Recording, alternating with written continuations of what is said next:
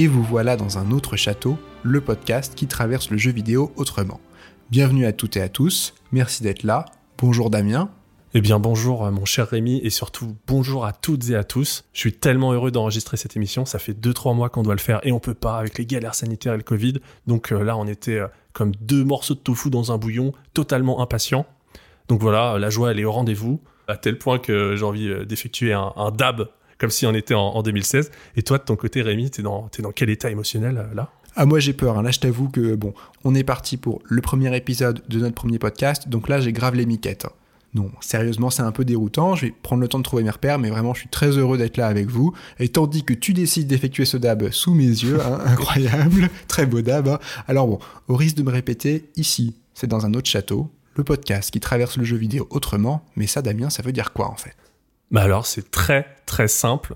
Ça signifie qu'à chaque émission, on va explorer une thématique un peu générale autour du jeu vidéo. Et puis dans un second temps, on ira visiter ensemble et plus en profondeur un jeu qui illustre cette thématique. Ok, donc ça c'est l'idée en deux mots. Alors on va quand même euh, se présenter rapidement. Tous les deux, Damien, on parle jeux vidéo depuis, euh, depuis un bail, hein, depuis à peu près la moitié de notre vie, puisqu'on se connaît depuis, euh, depuis ce temps-là. Et si on est là aujourd'hui, c'est grâce à ce long fil de commentaires, de débats et d'analyses sur le jeu vidéo qui est resté ininterrompu depuis des décennies.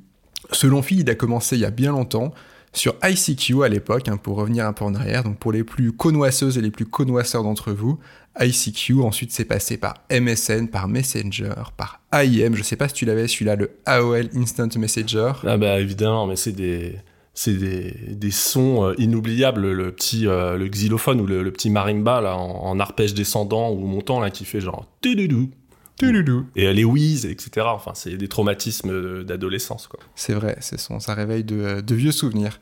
Donc il y avait ce long fil de discussion euh, qu'on a gardé pour nous tout ce temps. Et puis de temps en temps, quand même, dans nos discussions, revenait l'idée, et tiens, si on en faisait quelque chose? Et puis, tiens, en fait, ce moment est venu, et on a imaginé cette émission dans un autre château. Alors aujourd'hui, on va doucement poser les fondations avec vous, on va expliquer ce qu'on vous propose tout au long de cet épisode. Bon, pour autant, on va pas non plus euh, faire les vieux blasés qui déballent toutes leurs archives depuis 20 ans, qui vous racontent leur histoire du jeu vidéo en ressortant tous les logs. Alors, c'est pas non plus euh, l'idée. Je me permets d'intervenir parce que là, euh, je peux pas te garantir ça. Tu sais que personnellement, j'ai l'anecdote un petit peu facile. On est obligé, on est obligé. On est le podcast qui traverse le jeu vidéo différemment et ça se entend que des jeux vidéo, on en a traversé beaucoup. Donc, le lien avec le passé sera obligatoire. Cependant, je pense qu'on va essayer d'éviter l'écueil qu'on appelle un petit peu entre nous l'écueil du du vieux con, quoi, le, vieux conisme. C'est un peu l'échec dans ta vie de, joueur, c'est quand t'as plus foi en rien et que tu invoques constamment la nostalgie euh, pour te balancer des c'était mieux avant, quoi. Donc on va essayer d'éviter ce blocage dans l'espace-temps euh, au maximum. Voilà, et en même temps, euh, on reconnaît qu'il est un peu en nous, bon, on va, on va le mettre de côté, on le libérera de temps en temps, voilà, parce qu'il a aussi contribué à, à construire notre identité de joueur mais on a décidé de partir sur des nouvelles bases. On va essayer d'avoir une approche un peu différente, un peu plus transversal. Comme on vous l'a dit, on va traverser des jeux ensemble, mais du coup, on va les traverser avec vous, ce qui va dire qu'on aura forcément aussi une vision euh, un peu subjective de tout ça. Oui, alors ça me fait aussi rigoler le, subjectif parce que c'est vrai que euh, bah, on se nourrit quand même pas mal de vidéos YouTube, etc. et d'autres podcasts, et les gens passent beaucoup de temps à justifier le fait qu'ils sont subjectifs. Mais c'est une évidence en fait. Et c'est dur de le répéter à chaque fois. la subjectivité, c'est ce qui fait justement la beauté du média. On veut pas parler à des robots, on veut parler à des gens qui ont certains goûts, qui ont du vécu, des gens avec lesquels on est en désaccord ou en accord. Et c'est ça qui rend le débat intéressant, quand c'est bien fait évidemment. Et en même temps, si oui, si on, a, on sent le besoin de se justifier, c'est aussi parce qu'Internet est un champ de mine à ce niveau-là. Donc voilà, on se protège un peu. Oui, c'est clair, bah, ça fait un petit peu peur, mais après, voilà, je pense que quand on, échange avec des gens intelligents, ils sont capables de faire des commentaires euh, constructifs. D'ailleurs, à ce propos, évidemment, n'hésitez pas, hein, euh, si, on a, si on a fait cette émission, c'est pour être vraiment dans, dans l'échange, euh, s'enrichir mutuellement, parce que nous, on n'est pas des gourous, on n'est pas des professeurs, on n'est pas des universitaires, on n'est pas des journalistes, on est juste deux grands passionnés qui se sont rencontrés un jour en cours d'espagnol et, et, ça a matché. C'est vrai, en cours d'espagnol. Alors attention, tu remontes quand même un peu loin là. On vient de dire qu'on partait pas en mode Père Castor qui, qui, qui parlait des des, souvenirs d'il y a 20 ans, et euh, je tombe tout de suite dedans. On était euh, au début des années 2000. Bah, au lieu de, bosser souvent, on débattait sur euh, le scénar de, Metal Gear Solid 2. On squattait vraiment les forums à l'époque. C'était aussi une époque où on terminait des RPG de 50 heures en un week-end. Euh, je me rappelle aussi, euh, on buvait des Red Bull importés de Belgique. À l'époque, c'était interdit en France. On était d'énormes rebelles, quoi, vraiment euh, Ouais, dans ouais. l'illégalité la plus totale. Et puis, Rébellion et puis voilà, on allait au concert de Korn, on, éc- on écoutait du néo-metal et euh, le truc assez fun dans tout ça, c'est qu'en parallèle, on jouait à Pokémon, mais sans le dire à personne. Évidemment, j'avoue. J'avoue que tout ça est vrai, mais en même temps, euh, le poker rap, c'était pas évident à assumer euh, quand on est adolescent. Articodin, non, non, non. Mais non, tout ça, en- voilà, tout ça, ça permet quand même un peu de, euh, de nous situer et de vous faire comprendre depuis où on parle, euh, depuis euh, notre petit point de vue à nous. Alors, on prétend vraiment pas dresser un portrait exhaustif et objectif des choses. Notre portrait de joueur à nous, hein, pour la faire courte, on est plutôt joueur console, plutôt à dominante japonaise, on va dire, mais pas exclusivement. hein. on reste assez ouvert, ou du moins on essaye, et vraiment, ça, c'est des tendances. Et pour finir d'expliquer qui on est et d'où on vous parle, hein, dans la vraie vie, nous deux, IRL comme on dit, on est tous les deux graphistes et développeurs. Donc on va pas rentrer dans les détails, mais c'est juste pour dire qu'on a une certaine approche de l'aspect visuel déjà. On peut être assez pointilleux sur la direction artistique d'un jeu par exemple, ou du moins très tranché. Et qu'au niveau du dev, de la programmation, bah, on connaît un peu la manière dont les choses sont construites, de la logique qu'il y a derrière tout ça. Donc parfois ça aide aussi un peu à- comprendre un jeu. Et pour reprendre un petit peu euh, le fil de ce qu'on disait tout à l'heure, là on en est à un an, euh, soit de confinement, soit de distanciation, on est, passé par le Covid, etc. Et là enfin on peut enregistrer, euh, il y a des bars qui, rouvrent, on peut retrouver cette, vie sociale, alors que on, est, était en train de refaire le monde par SMS interposé. Au fil de, de ces conversations, on s'est aperçu qu'on qu'on buguait, qu'on faisait, qu'on avait des sortes de tics d'analyse dans notre lecture du média jeu vidéo. On s'est dit, mais on veut partager cette- cette, euh, cet angle d'attaque du jeu vidéo avec vous. Et donc, roulement de tambour, c'est quoi cette obsession? Quel est cet angle d'attaque, Damien? Je pense que ça va te surprendre, puisque tu es co-auteur de l'émission, mais cette obsession, cette approche réflexe qu'on a, bah, c'est l'espace de jeu. Boum, l'espace de jeu. Alors, c'est vrai que bon, la notion d'espace de jeu, déjà, on va, on va pas mal en parler aujourd'hui et on va préciser un peu euh, ce qu'on entend par là.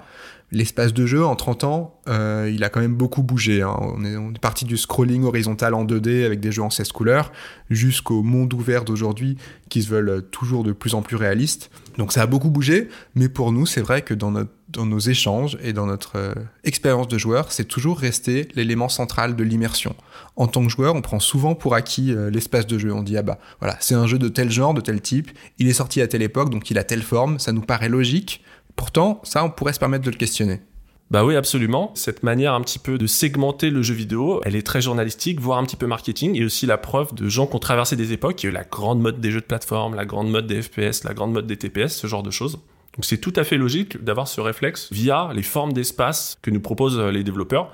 Alors évidemment, hein, bah, le jeu vidéo il a muté énormément. Il y a des studios qui sont de plus en plus audacieux. Il y a des codes qui sont qui sont brisés. Il y a des, des types de jeux qui, qui sont fusionnés. Mais force est de constater qu'on a rarement vu un jeu de rythme euh, en monde ouvert ou un ou un shoot 'em up euh, narratif par exemple.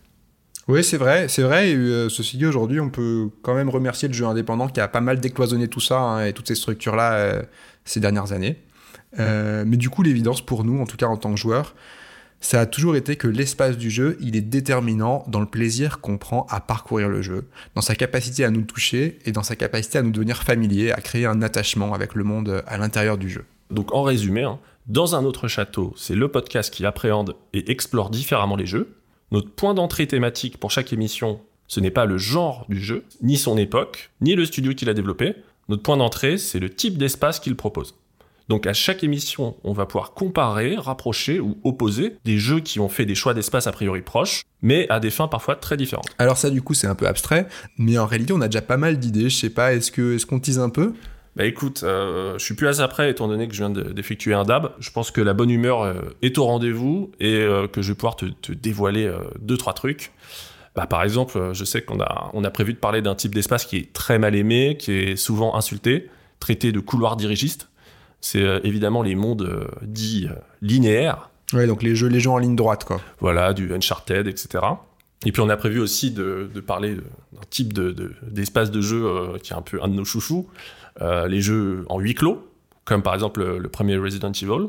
Ouais, je vois les espaces euh, du coup plus fermés. Voilà, donc bon, je spoilerai pas davantage, mais en tout cas, de l'espace, vous allez en manger. Et en fait, pour cet épisode inaugural, surprise, on ne va pas parler d'un type d'espace en particulier, mais du sujet qui est un petit peu le préalable à toute expérience ludique. C'est le moment où on pénètre un espace de jeu vidéo.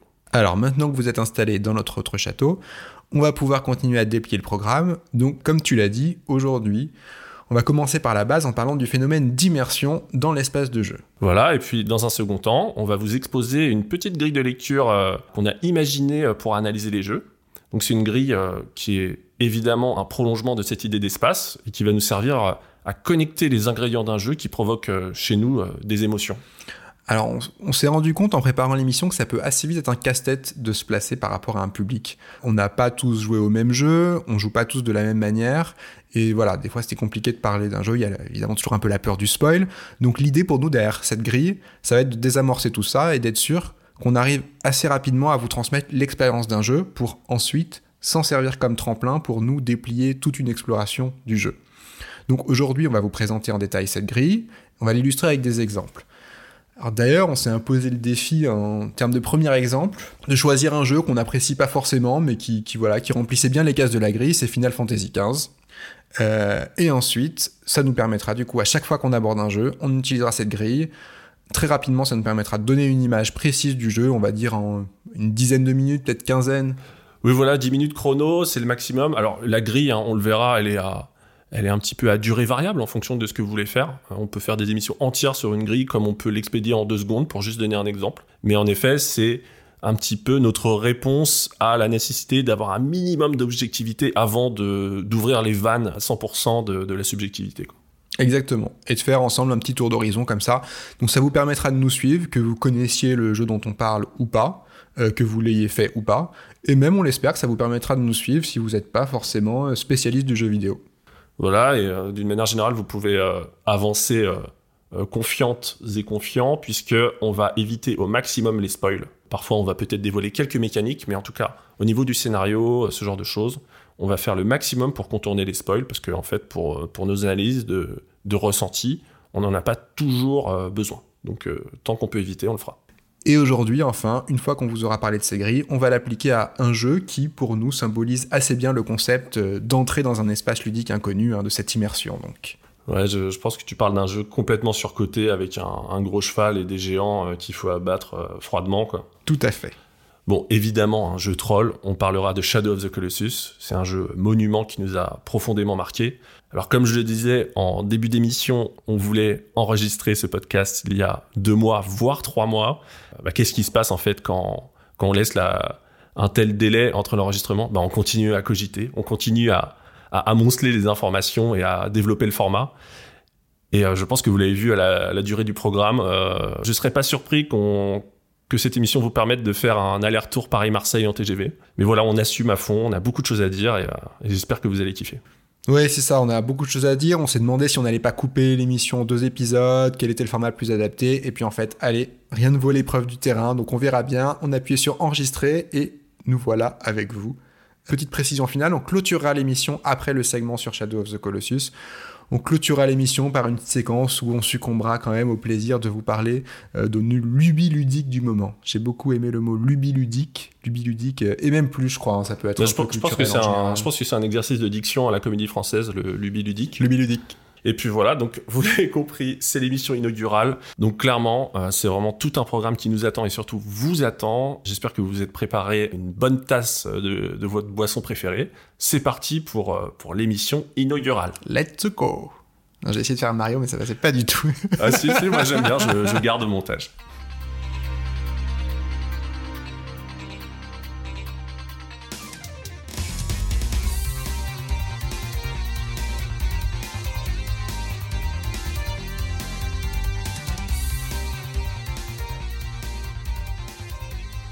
Alors vous nous faites euh, l'honneur de nous permettre d'envahir euh, le temps d'une émission votre espace auditif.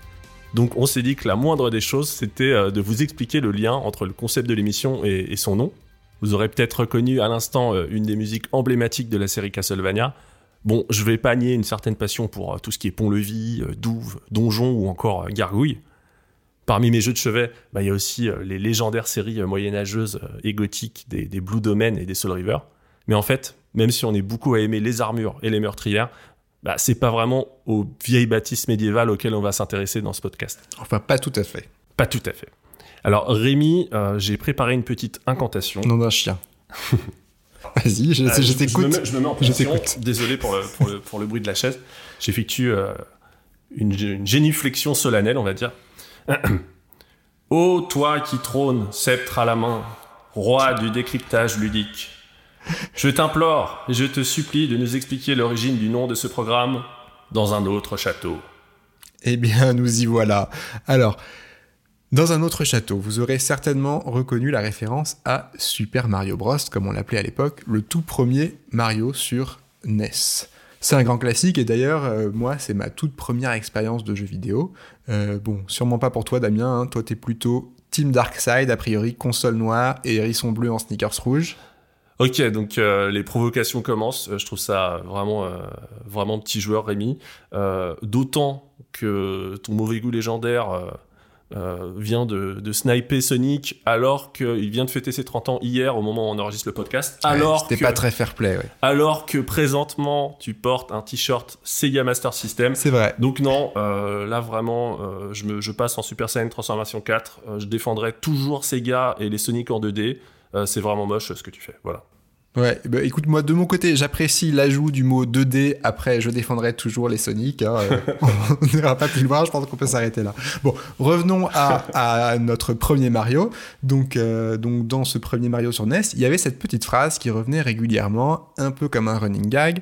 Après chaque boss de fin de donjon, on tombe sur Toad, le petit champignon, qui nous dit Merci Mario. Bon, c'était en anglais, hein, mais je fais la traduction euh, en live.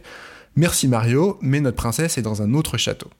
Alors cette phrase, elle représente beaucoup de choses, mais notre princesse est dans un autre château. Déjà dans sa première partie, elle pose un problème. Alors ça, bon, ça commence bien. Ce problème, il a rien à voir avec notre concept d'émission, donc c'est d'autant plus important d'en parler pour clarifier les choses dès le début. Cette phrase pose une question sur la représentation de la femme dans le jeu vidéo. Ça a été vraiment mis en lumière il y a une dizaine d'années dans une série de vidéos YouTube euh, sur la chaîne Feminist Frequency, il me semble. Ça fait beaucoup de bruit à l'époque. Ça s'appelle euh, Tropes versus Woman. Donc, littéralement, ça veut dire un peu les, les motifs clichés, on va dire, contre les femmes. Et ces vidéos, elles reprenaient assez exhaustivement tous les rôles clichés que les femmes ont dans le jeu vidéo, où elles sont souvent reléguées au second plan, à des rôles mineurs, voire même à des mécaniques de gameplay. Et donc dans cette série, le premier cliché, c'est la demoiselle en détresse. Damsel in distress. Absolument, et qui est, qui est pas un cliché propre aux jeux vidéo. hein. Des demoiselles en détresse, il y en a au cinéma, dans les contes. euh, C'est un motif euh, qui traverse un peu toute l'histoire de l'art et de l'entertainment. Mais euh, dans le jeu vidéo, clairement, l'archétype de la demoiselle en détresse, c'est c'est la princesse Peach de Mario, évidemment. Ouais, et justement, dans cette phrase « Merci Mario, mais notre princesse est dans un autre château », Peach, à l'époque, elle a même pas encore de nom, hein, elle n'a pas le droit à ça. Ça illustre bien qu'elle est utilisée pour sa fonction de princesse. Elle est vraiment la promesse de récompense pour euh, nous inciter à progresser dans le jeu. Si tout se passe bien, elle sera sauvée par le gentil monsieur Mario, mais en tout cas, on la présume incapable de se défaire de sa situation toute seule. Elle représente une récompense, donc c'est assez misogyne. Et voilà, à partir de ces constats dans, ces vidéos, il y a toute une réflexion sur le genre dans le jeu vidéo qui a continué à se déplier et qui, qui continue à vivre, hein, même de mieux en mieux aujourd'hui. Euh, bah, en tout cas, nous, on n'est pas du tout spécialiste euh, de la question. hein. Par contre, comme on le voit et on l'entend de plus en plus, et c'est tant mieux, évidemment, euh, on pense que ce discours est nécessaire. Bah, le monde change, on doit changer, et on a tous notre rôle à jouer. Donc notre podcast, bien sûr, il sera bercé par une certaine nostalgie, comme on le disait tout à l'heure, mais dans une certaine limite, évidemment. On fera notre maximum pour adopter un ton critique vers des points qu'on juge totalement anachroniques euh, quand, quand ce sera nécessaire. Ouais, c'est vrai que c'est des sujets euh, vraiment importants parce que bah, ça touche à l'intime, ça touche à l'identité. Donc c'est ce qu'on a de plus profond, c'est des choses euh, autour desquelles il n'est pas toujours facile de parler. Et, euh, et ça, on essaiera de le dire souvent, que ces jeux vidéo, ils disent aussi des choses intimes sur nous et que c'est bien d'oser les regarder. Euh, c'est des sujets qui peuvent assez vite devenir des boîtes de Pandore en société et donc c'est aussi important d'en prendre soin. Donc voilà, c'était important pour nous d'être clair sur le fait que le titre de notre émission n'avait aucun rapport avec ça, mais qu'il était nécessaire de l'adresser. Maintenant, on peut revenir à notre Mario, à nos champignons. Donc dans Mario, il y avait ce motif qui se mettait en place, où à chaque fois qu'on bat un boss, à la fin d'un château, à la fin d'un monde, on est accueilli par notre princesse et dans un autre château.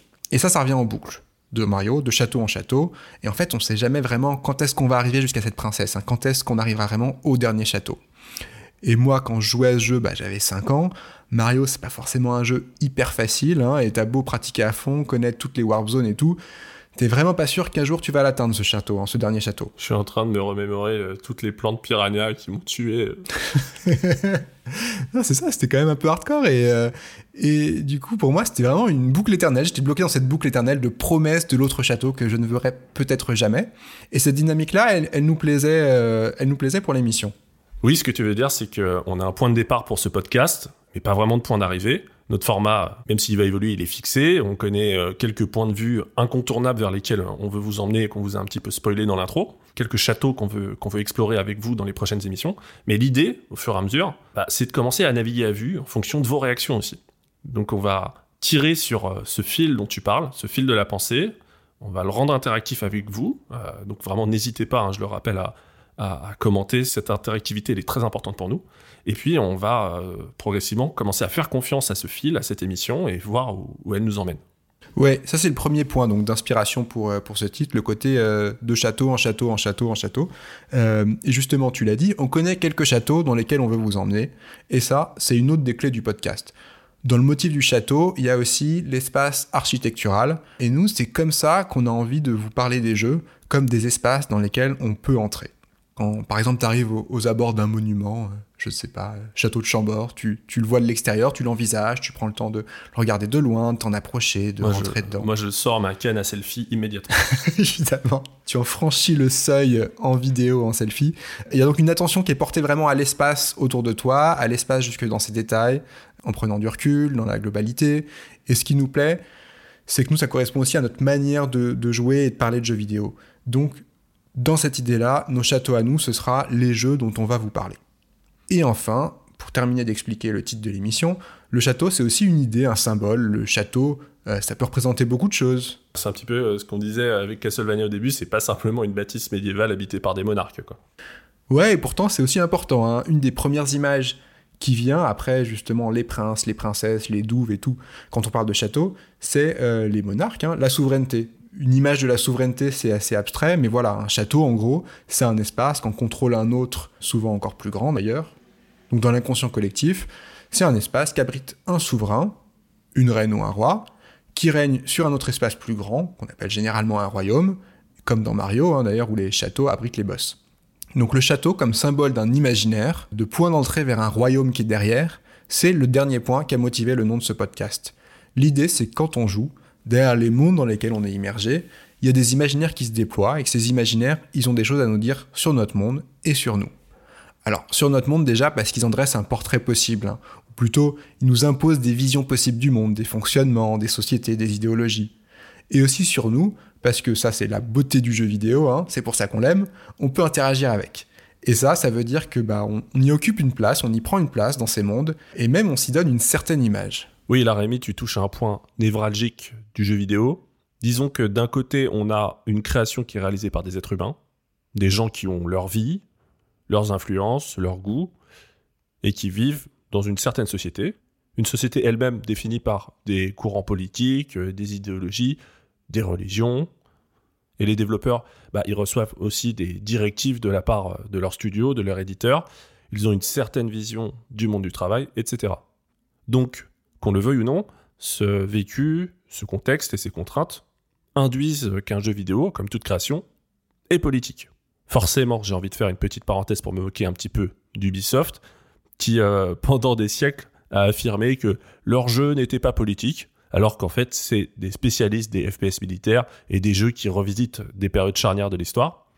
Sincèrement, je trouvais cette posture assez ridicule et surtout intenable.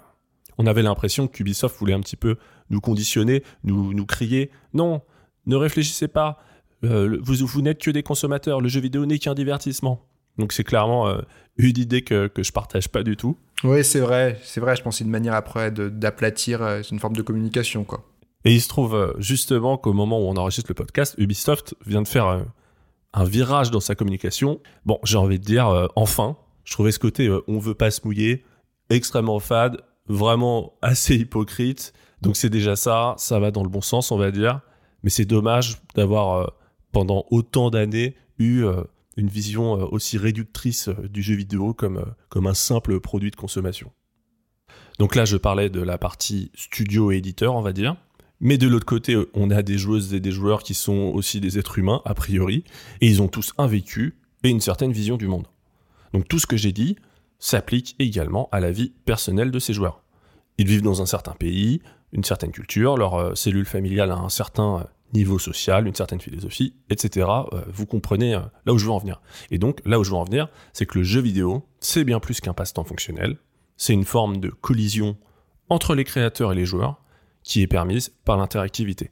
Alors je dis pas que tous les jeux véhiculent en toile de fond un propos sur la guerre en Irak ou sur l'écologie, les choses sont jamais aussi caricaturales, sauf si le jeu est ouvertement engagé bien sûr, mais disons plutôt que il y a de nombreux détails qui montrent, voire trahissent les influences et la vision du monde des développeurs, et la majorité du temps, c'est justement complètement involontaire, et ça découle des us et coutumes et de la culture dans lesquels baignent les créateurs du jeu, ainsi que les personnes qui reçoivent le jeu, c'est-à-dire les joueurs. Et tout ça, tous ces petits marqueurs conscients ou inconscients, c'est absolument fascinant à décrypter. Donc oui, Rébi, il y a quelque chose derrière les murs du château, il y a quelque chose derrière euh, ces systèmes et ces imaginaires dont tu nous parles. C'est ça. Et nous, ce qui nous intéresse dans notre manière de les parcourir, c'est que ça en dit beaucoup sur nous. Hein. C'est que notre manière de jouer est un miroir sur nous-mêmes. Alors, je vais illustrer pour que ça paraisse un peu moins abstrait, peut-être, parce que c'est très simple. Euh, par exemple, il y a des jeux qu'on dit d'action-infiltration qu'on peut terminer sans tuer personne. Donc c'est euh, les séries Deus Ex, Metal Gear Solid ou Dishonored. Ça c'est vraiment ton truc, ça. Je te reconnais bien. Alors, finir ces jeux-là sans tuer personne, on peut choisir de le faire par défi, hein. on peut le faire pour finir le jeu à 100%, mais surtout on peut le faire, et c'est un peu la plus belle des raisons, le faire par éthique, euh, parce que ça nous semble être la bonne manière d'agir, la bonne manière d'investir ce monde et d'en prendre soin. Et donc ça prouve bien qu'on s'y accorde une place et une image hein, dans ce monde-là. Un autre exemple qui là me concerne plus personnellement, euh, et que tu pourras qu'acquiescer je pense, c'est que je suis plutôt connu pour ne pas gaspiller dans les jeux, hein, même plutôt stocker le plus possible. Moi par exemple dans un Survival Horror, j'ai toujours mes munitions au max, hein, même si je joue en hard, et pour cette raison, j'ai un peu arrêté de jouer dans les niveaux de difficulté supérieurs parce que du coup, ça a plus trop de sens, ça devient absurde. Hein. C'est pour ça que chez toi, les placards sont toujours remplis de Kinder Bueno. Quoi. Exactement. non mais c'est ça, dans un RPG, moi j'utilise jamais les objets un peu rares, genre les élixirs, tu vois, ça va rester dans mon inventaire, ça je me dis, à la limite, à la limite pour le boss de fin, mais, ou le super boss, mais voilà, sinon, euh, sinon j'y touche pas.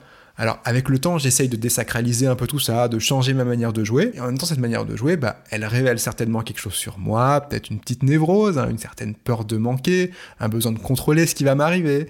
Mais peut-être qu'en travaillant dessus, justement, à l'intérieur du jeu, j'arriverai aussi à lâcher prise de certaines choses plus facilement dans mon quotidien. Et ces petites habitudes, ces petites manières personnelles d'investir les mondes, justement, euh, elles sont très différentes d'une personne à l'autre, selon les types de jeux, et euh, parce que chaque type de jeu permet des comportements très différents, et c'est ça qui est chouette aussi. Elles en disent beaucoup sur nous, et voilà, on veut vraiment euh, mettre ça en lumière. et d'ailleurs, toi, Damien, c'est quoi un peu ton, ton kink, ta petite manie de joueur là que tu pourrais nous avouer aujourd'hui? Bah, déjà, ça te regarde pas. ensuite, tu le sais très bien. Tu le sais très bien que mon truc, moi, ce serait de de terminer des jeux de plateforme dans les toilettes euh, des aires d'autoroute. Voilà, c'est notre, ah bah, notre, petit secret. Je, euh. je, pensais pas que tu allais oser, mais puisque tu en parles. Évidemment. Il faut savoir que quand Damien atteint le boss de fin d'un platformer, en général, il s'arrête et il attend d'être dans les bonnes conditions. Exactement. il cherche à faire un road trip entre potes pour qu'on s'arrête sur une aire pour pouvoir enfin ça. Alors, on a, on a un réseau social entre, entre amateurs de la pratique et justement, hier, j'étais sur le point de terminer à 100% euh, Ape Escape 2. Et j'ai choisi, sur les recommandations de, de José, l'air de Fleury-en-Brière. Euh, je sais pas si tu connais, c'est entre Melun et Fontainebleau. Et c'était super. très très connu pour ses multiples platines. Hein, bon, bref. en vrai, euh, c'était hyper intéressant ce que tu disais. Faire les choses par éthique, c'est quelque chose que j'aimerais faire, mais moi, ma mauvaise habitude, bah, c'est les trophées, hein, évidemment. C'est une manière de, de, prouver euh, son accomplissement pour soi-même et peut-être un petit peu pour les autres, évidemment. Mais en fait, c'est quand même une calamité. Ça a complètement ruiné mon expérience sur certains jeux. Vraiment ce besoin de complétion qui prend le dessus sur une exploration naturelle. Là, depuis quelques mois, je fais vraiment des efforts parce que l'année de confinement, mais j'ai platiné, mais à n'en plus finir. C'était un sketch.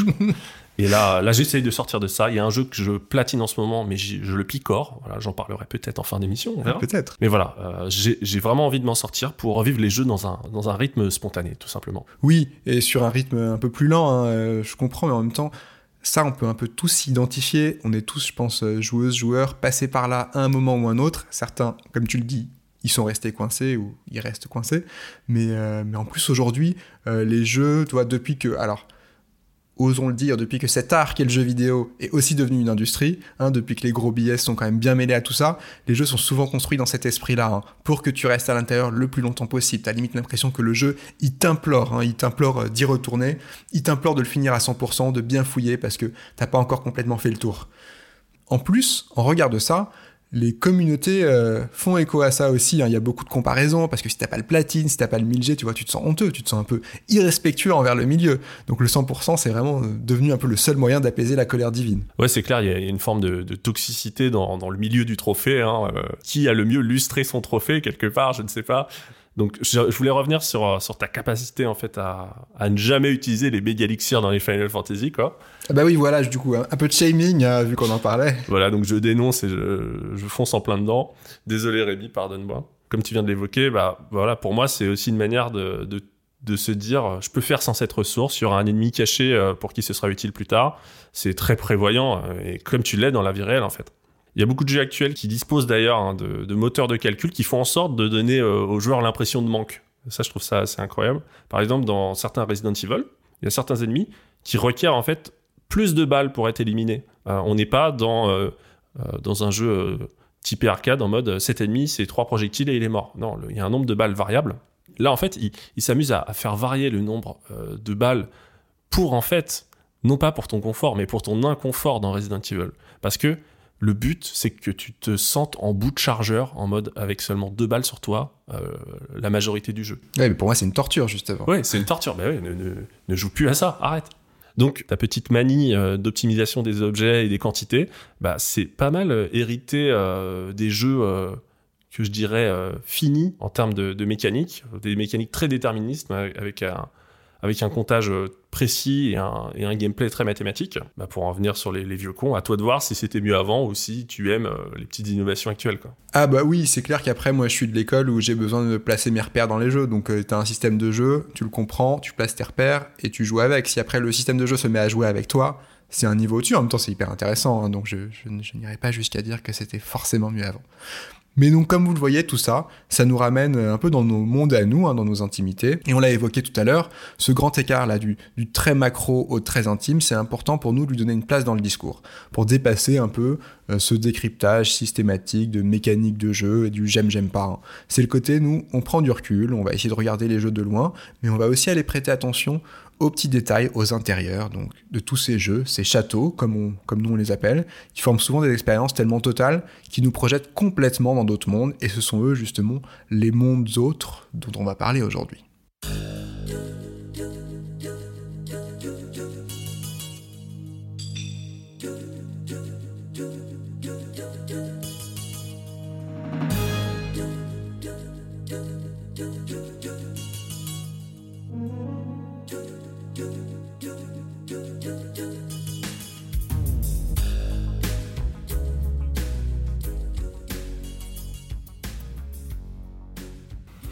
Maintenant qu'on a clarifié un peu euh, le titre de ce podcast, on va continuer quand même à tirer sur l'image du château et on va arriver à cette fameuse grille de lecture. Donc cette grille, c'est un petit système, comme on vous l'a dit, qui nous servira ensuite à faire le portrait des jeux dont on va parler. Ça, c'est notre idée à nous pour traverser le jeu vidéo autrement. Ok, donc on va s'imaginer qu'on est sur la planète jeu vidéo, les joueuses et les joueurs, bah on est un peu des vagabonds, puis on trouve un château. Ma question c'est, comment on l'aborde, ce château? Si on prend l'exemple d'un testeur, lui, il va procéder à une dissection méthodique. Mais sinon, un joueur, il peut être plus ou moins renseigné, déjà fan d'un genre ou d'un autre, euh, fan de la série, membre d'une communauté. On a aussi notre chouchou, euh, le vieux con, qui est prêt à, réciter sa litanie du c'était mieux avant. Donc, clairement, les cas de figure, en termes de typologie de joueurs, ils sont infinis. Pro gamer ou joueur occasionnel, fan de jeux solo ou drogué au multijoueur.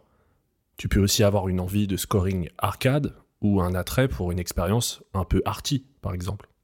Alors Rémi, je pense que tu seras d'accord pour convenir que dans notre jeunesse, on était tous euh, fous de, jeux de plateforme, puis euh, on a développé des amours puissantes pour euh, tout ce qui est jeux de rôle japonais, donc l'âge d'or du JRPG sur la Super Nintendo et la PlayStation 1.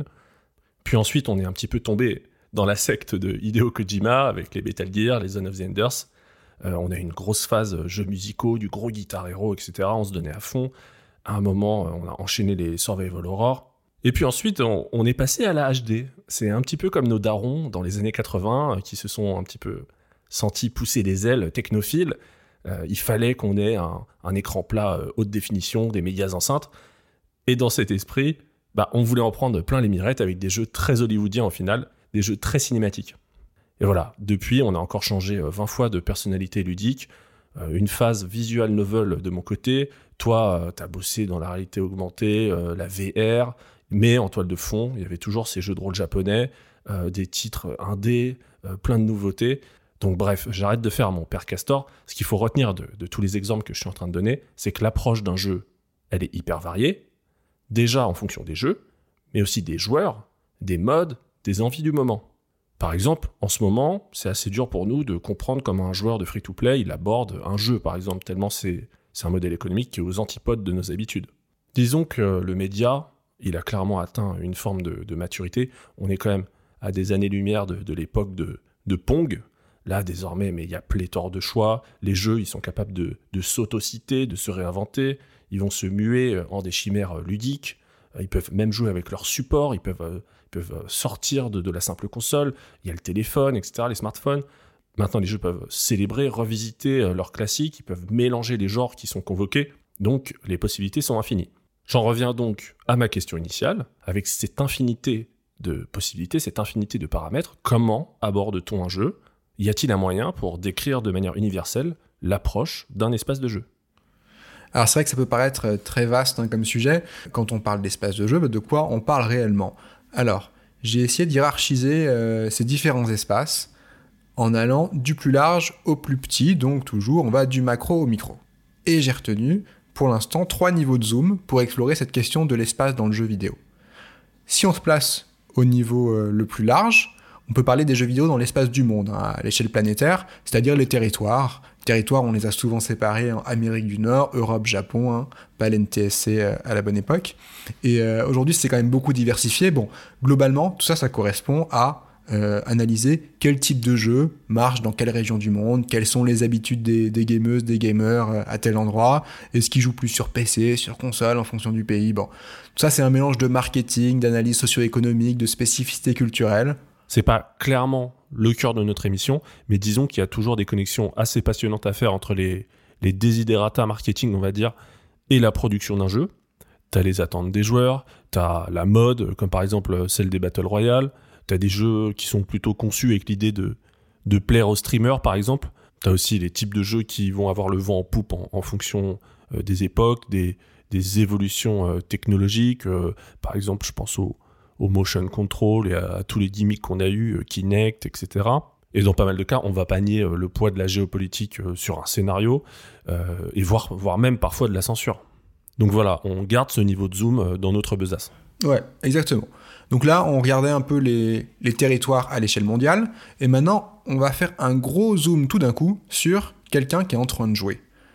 On peut se demander où est-ce que cette personne est en train de jouer, comment est-ce qu'elle est en train de jouer. Ça, ça va être le deuxième niveau d'espace, le deuxième niveau de zoom, c'est l'espace autour de la personne qui joue. Ça comprend donc bah, l'interface corporelle hein, avec laquelle elle est en train de jouer, donc que ce soit une manette, un clavier, est-ce que c'est sur un écran, est-ce que c'est en VR, et ça comprend aussi le lieu dans lequel elle est en train de jouer. Est-ce que c'est chez elle, sur son canapé, dans son lit, est-ce que c'est dans le métro, est-ce que voilà, sur une console portable. Ça, ça va impliquer des types de jeux et des façons de jouer très différentes. Et on pourrait même pousser ça encore un peu plus loin en disant que ça intègre aussi l'état émotionnel dans lequel cette personne est à ce moment-là, sa temporalité, ce qu'elle a fait avant, ce qu'elle va faire après, quels événements elle a traversé récemment dans sa vie, pourquoi est-ce qu'elle est en train de jouer. Alors ce niveau d'espace-là, c'est toujours pas le cœur de ce dont on veut parler, par contre ça nous intéresse et on va le garder sous la main. On est assez attaché à l'idée que certains jeux nous ont marqués à certains moments de vie, et peut-être qu'on aurait pu passer complètement à côté dans un contexte complètement différent. Alors, aussi, euh, ça, ça veut dire que certains jeux peuvent nous aider à traverser certains moments de vie, c'est important, et ça mêle assez vite expérience de jeu et histoire intime. Et ça, c'est un tandem, nous, qu'on aime bien euh, mettre en avant. C'est clair, on touche ici à quelque chose de, plus intime qui a une influence sur la façon dont on ressent le jeu. Par exemple, euh, de mon côté, je suis bien meilleur au jeu de dés, je suis bien plus immergé dans un visual novel sur une console portable, du fait de la, proximité avec l'écran et de la fusion, en fait, que cela permet. On a tous des anecdotes d'un jeu euh, qu'on associe à des vacances d'été, par exemple. Alors moi, clairement, hein, c'est euh, Puyo Puyo sur Game Gear. Oui, qui a rendu Game Gear, hein, désolé. J'avais 8 ans, donc voilà. Et, euh, toi, euh, Rémi, t'as un, un souvenir un petit peu estival Ouais, les jeux associés à des vacances d'été, euh, ouais, carrément, ça me parle. Bah, Pour revenir sur la, NES familiale, justement, sur laquelle j'ai découvert Mario, quand la Super NES est sortie, cette NES est partie dans la maison de famille d'été, justement, et du coup, tous les étés, bah, je retrouvais la bonne vieille NES, et donc je refaisais des jeux, je pense que... DuckTales, DuckTales 2, je pense, était mon préféré. DuckTales 2 est sûrement le jeu que j'ai le plus fait Ah, je chaque pensais- été sur la E Je NES. pensais que c'était Zelda parce qu'un jour tu m'as quasiment fait un speedrun euh, de Zelda, j'ai vraiment Ah halluciné. non, quoi. Zelda, je l'ai eu super tard. Ah d'accord, eh ben écoute, euh, on en apprend tous euh, Eh bien oui. plus sur, sur toi. Ce n'est pas ce que vous croyez. Restez jusqu'au bout, ce n'est pas ce que vous croyez. La fin va vous surprendre. Et euh, toujours dans notre métaphore de joueurs qui partent explorer un château, je dirais que ces deux premiers niveaux de zoom, à savoir le contexte dans lequel le jeu est sorti et le contexte dans lequel on l'a découvert, bah, ça représente le repérage, la préparation de, notre mission d'exploration. Ces deux niveaux de zoom, bah, clairement, on les garde en tête pour notre grille de lecture. Ils feront office d'introduction, histoire de, de contextualiser un peu. Tout à fait. Et là, on va pouvoir rentrer dans le dernier niveau de zoom, qui correspond aussi à l'entrée dans le premier vrai champ de notre grille de lecture. C'est le niveau de zoom qui va nous permettre d'entrer à l'intérieur du jeu. Donc, je mets le disque dans la console, hein, on est un peu à l'ancienne, je mets la cartouche dans la console, je l'allume, il y a une musique qui joue, une série d'images fixes, et boum, pff, où est-ce que je suis? Bah là, c'est euh, c'est le moment où la magie opère, quoi. Le générique de la PlayStation 1, évidemment. Ah ouais, alors là, tu viens de, tu viens de faire l'apparition de, de Konami, euh, de Konami de MGS, avec, euh, avec la musique de, de Police Notes, hein, Ouais, c'était ça, je crois. Une- Euh, donc Bien, voilà. bien fait d'imitation, mais oui. Ouais. Donc, euh, Si j'ai reconnu, c'est que c'est bon. Euh, donc là, voilà, donc le moment où tu as vraiment ce- cette intro du générique PlayStation 1, la musique de présentation de l'éditeur, et ensuite l'écran titre, quoi. Voilà, et ces petits jingles, comme vous le voyez, ils suffisent à nous immerger en fait. Et du coup, où est-ce que je suis quand je suis à l'intérieur du jeu? Alors, il y a une partie de moi qui est toujours là, hein, dans le monde physique évidemment. hein. Je suis juste en train de jouer, donc à tout moment, je peux me lever, je peux aller aux toilettes ou me faire un snack. Mais il faut reconnaître qu'il y a quand même une grosse partie de ma charge cognitive, hein, de ma capacité à me concentrer sur quelque chose, qui est plutôt déjà à l'intérieur du jeu, qui est plutôt déjà immergé à l'intérieur. Et donc, c'est quoi cet espace à l'intérieur du jeu? C'est celui-là qui nous intéresse. Bah, ce que tu viens de décrire, euh, c'est l'incursion dans un autre monde. Cette incursion, elle est d'ailleurs universelle, en fait, à, à plusieurs niveaux, je dirais. Déjà, premier niveau, je pense que tout être humain est capable de vivre cette fameuse déconnexion et cette plongée dans l'ailleurs. Bon, sauf chez le vieux con, évidemment, qui s'accroche un petit peu à son, à son récif du c'était mieux avant. pour- Ouais. pour Après, il a, il a su s'immerger, il a plus de mal, du coup, à se, se plonger dans d'autres Il choses sait, il, maintenant. sait, il sait plus nager. Il a, il a désappris. Donc euh, le premier élément universel, hein, c'était cette capacité de déconnexion. L'autre élément universel que, que j'ai noté, bah, c'est euh, ça concerne le type de jeu. En fait, euh, peu importe le genre de jeu euh, dont il s'agit, peu importe notre expertise euh, dans le domaine du jeu vidéo, bah, ce qui prime, euh, c'est qu'une expérience s'amorce et qu'elle s'accompagne euh, d'une déconnexion justement. Et parfois même d'un vertige. Donc universel par rapport au type de jeu. Universel ensuite aussi sur, sur le, support et le, format utilisé. Bah, L'immersion, elle n'est pas propre au jeu vidéo. Elle est commune à de nombreuses formes d'art, de médias, de divertissement. Bah, par exemple, une maison hantée à la foire du trône, c'est une forme d'immersion, clairement. C'est vrai, on te fait croire à un ailleurs. Cette plongée dans un univers, c'est d'ailleurs euh, une image caractéristique dans diverses formes de récits. On peut citer Néo qui entre dans la matrice, Bastien euh, dans l'histoire sans fin euh, qui pénètre avec le spectateur dans le livre, ou encore bah, toute la, grande mode des mangas et animés de type isekai, où on va suivre souvent un adolescent ou un jeune adulte qui se retrouve catapulté dans un univers virtuel, univers qui est d'ailleurs toujours diamétralement opposé à, son quotidien souvent quelconque, univers qui est d'ailleurs souvent peuplé de beaucoup de filles qui sont euh, à genoux euh, devant, devant sa beauté alors que c'est un étudiant lambda de base, mais peu importe, c'est un autre débat. Évidemment, merci le Japon. Mais d'ailleurs, justement, le genre des, des isekai, euh, je l'avais découvert, je pense, avec Dot Hack sur PS2 à l'époque.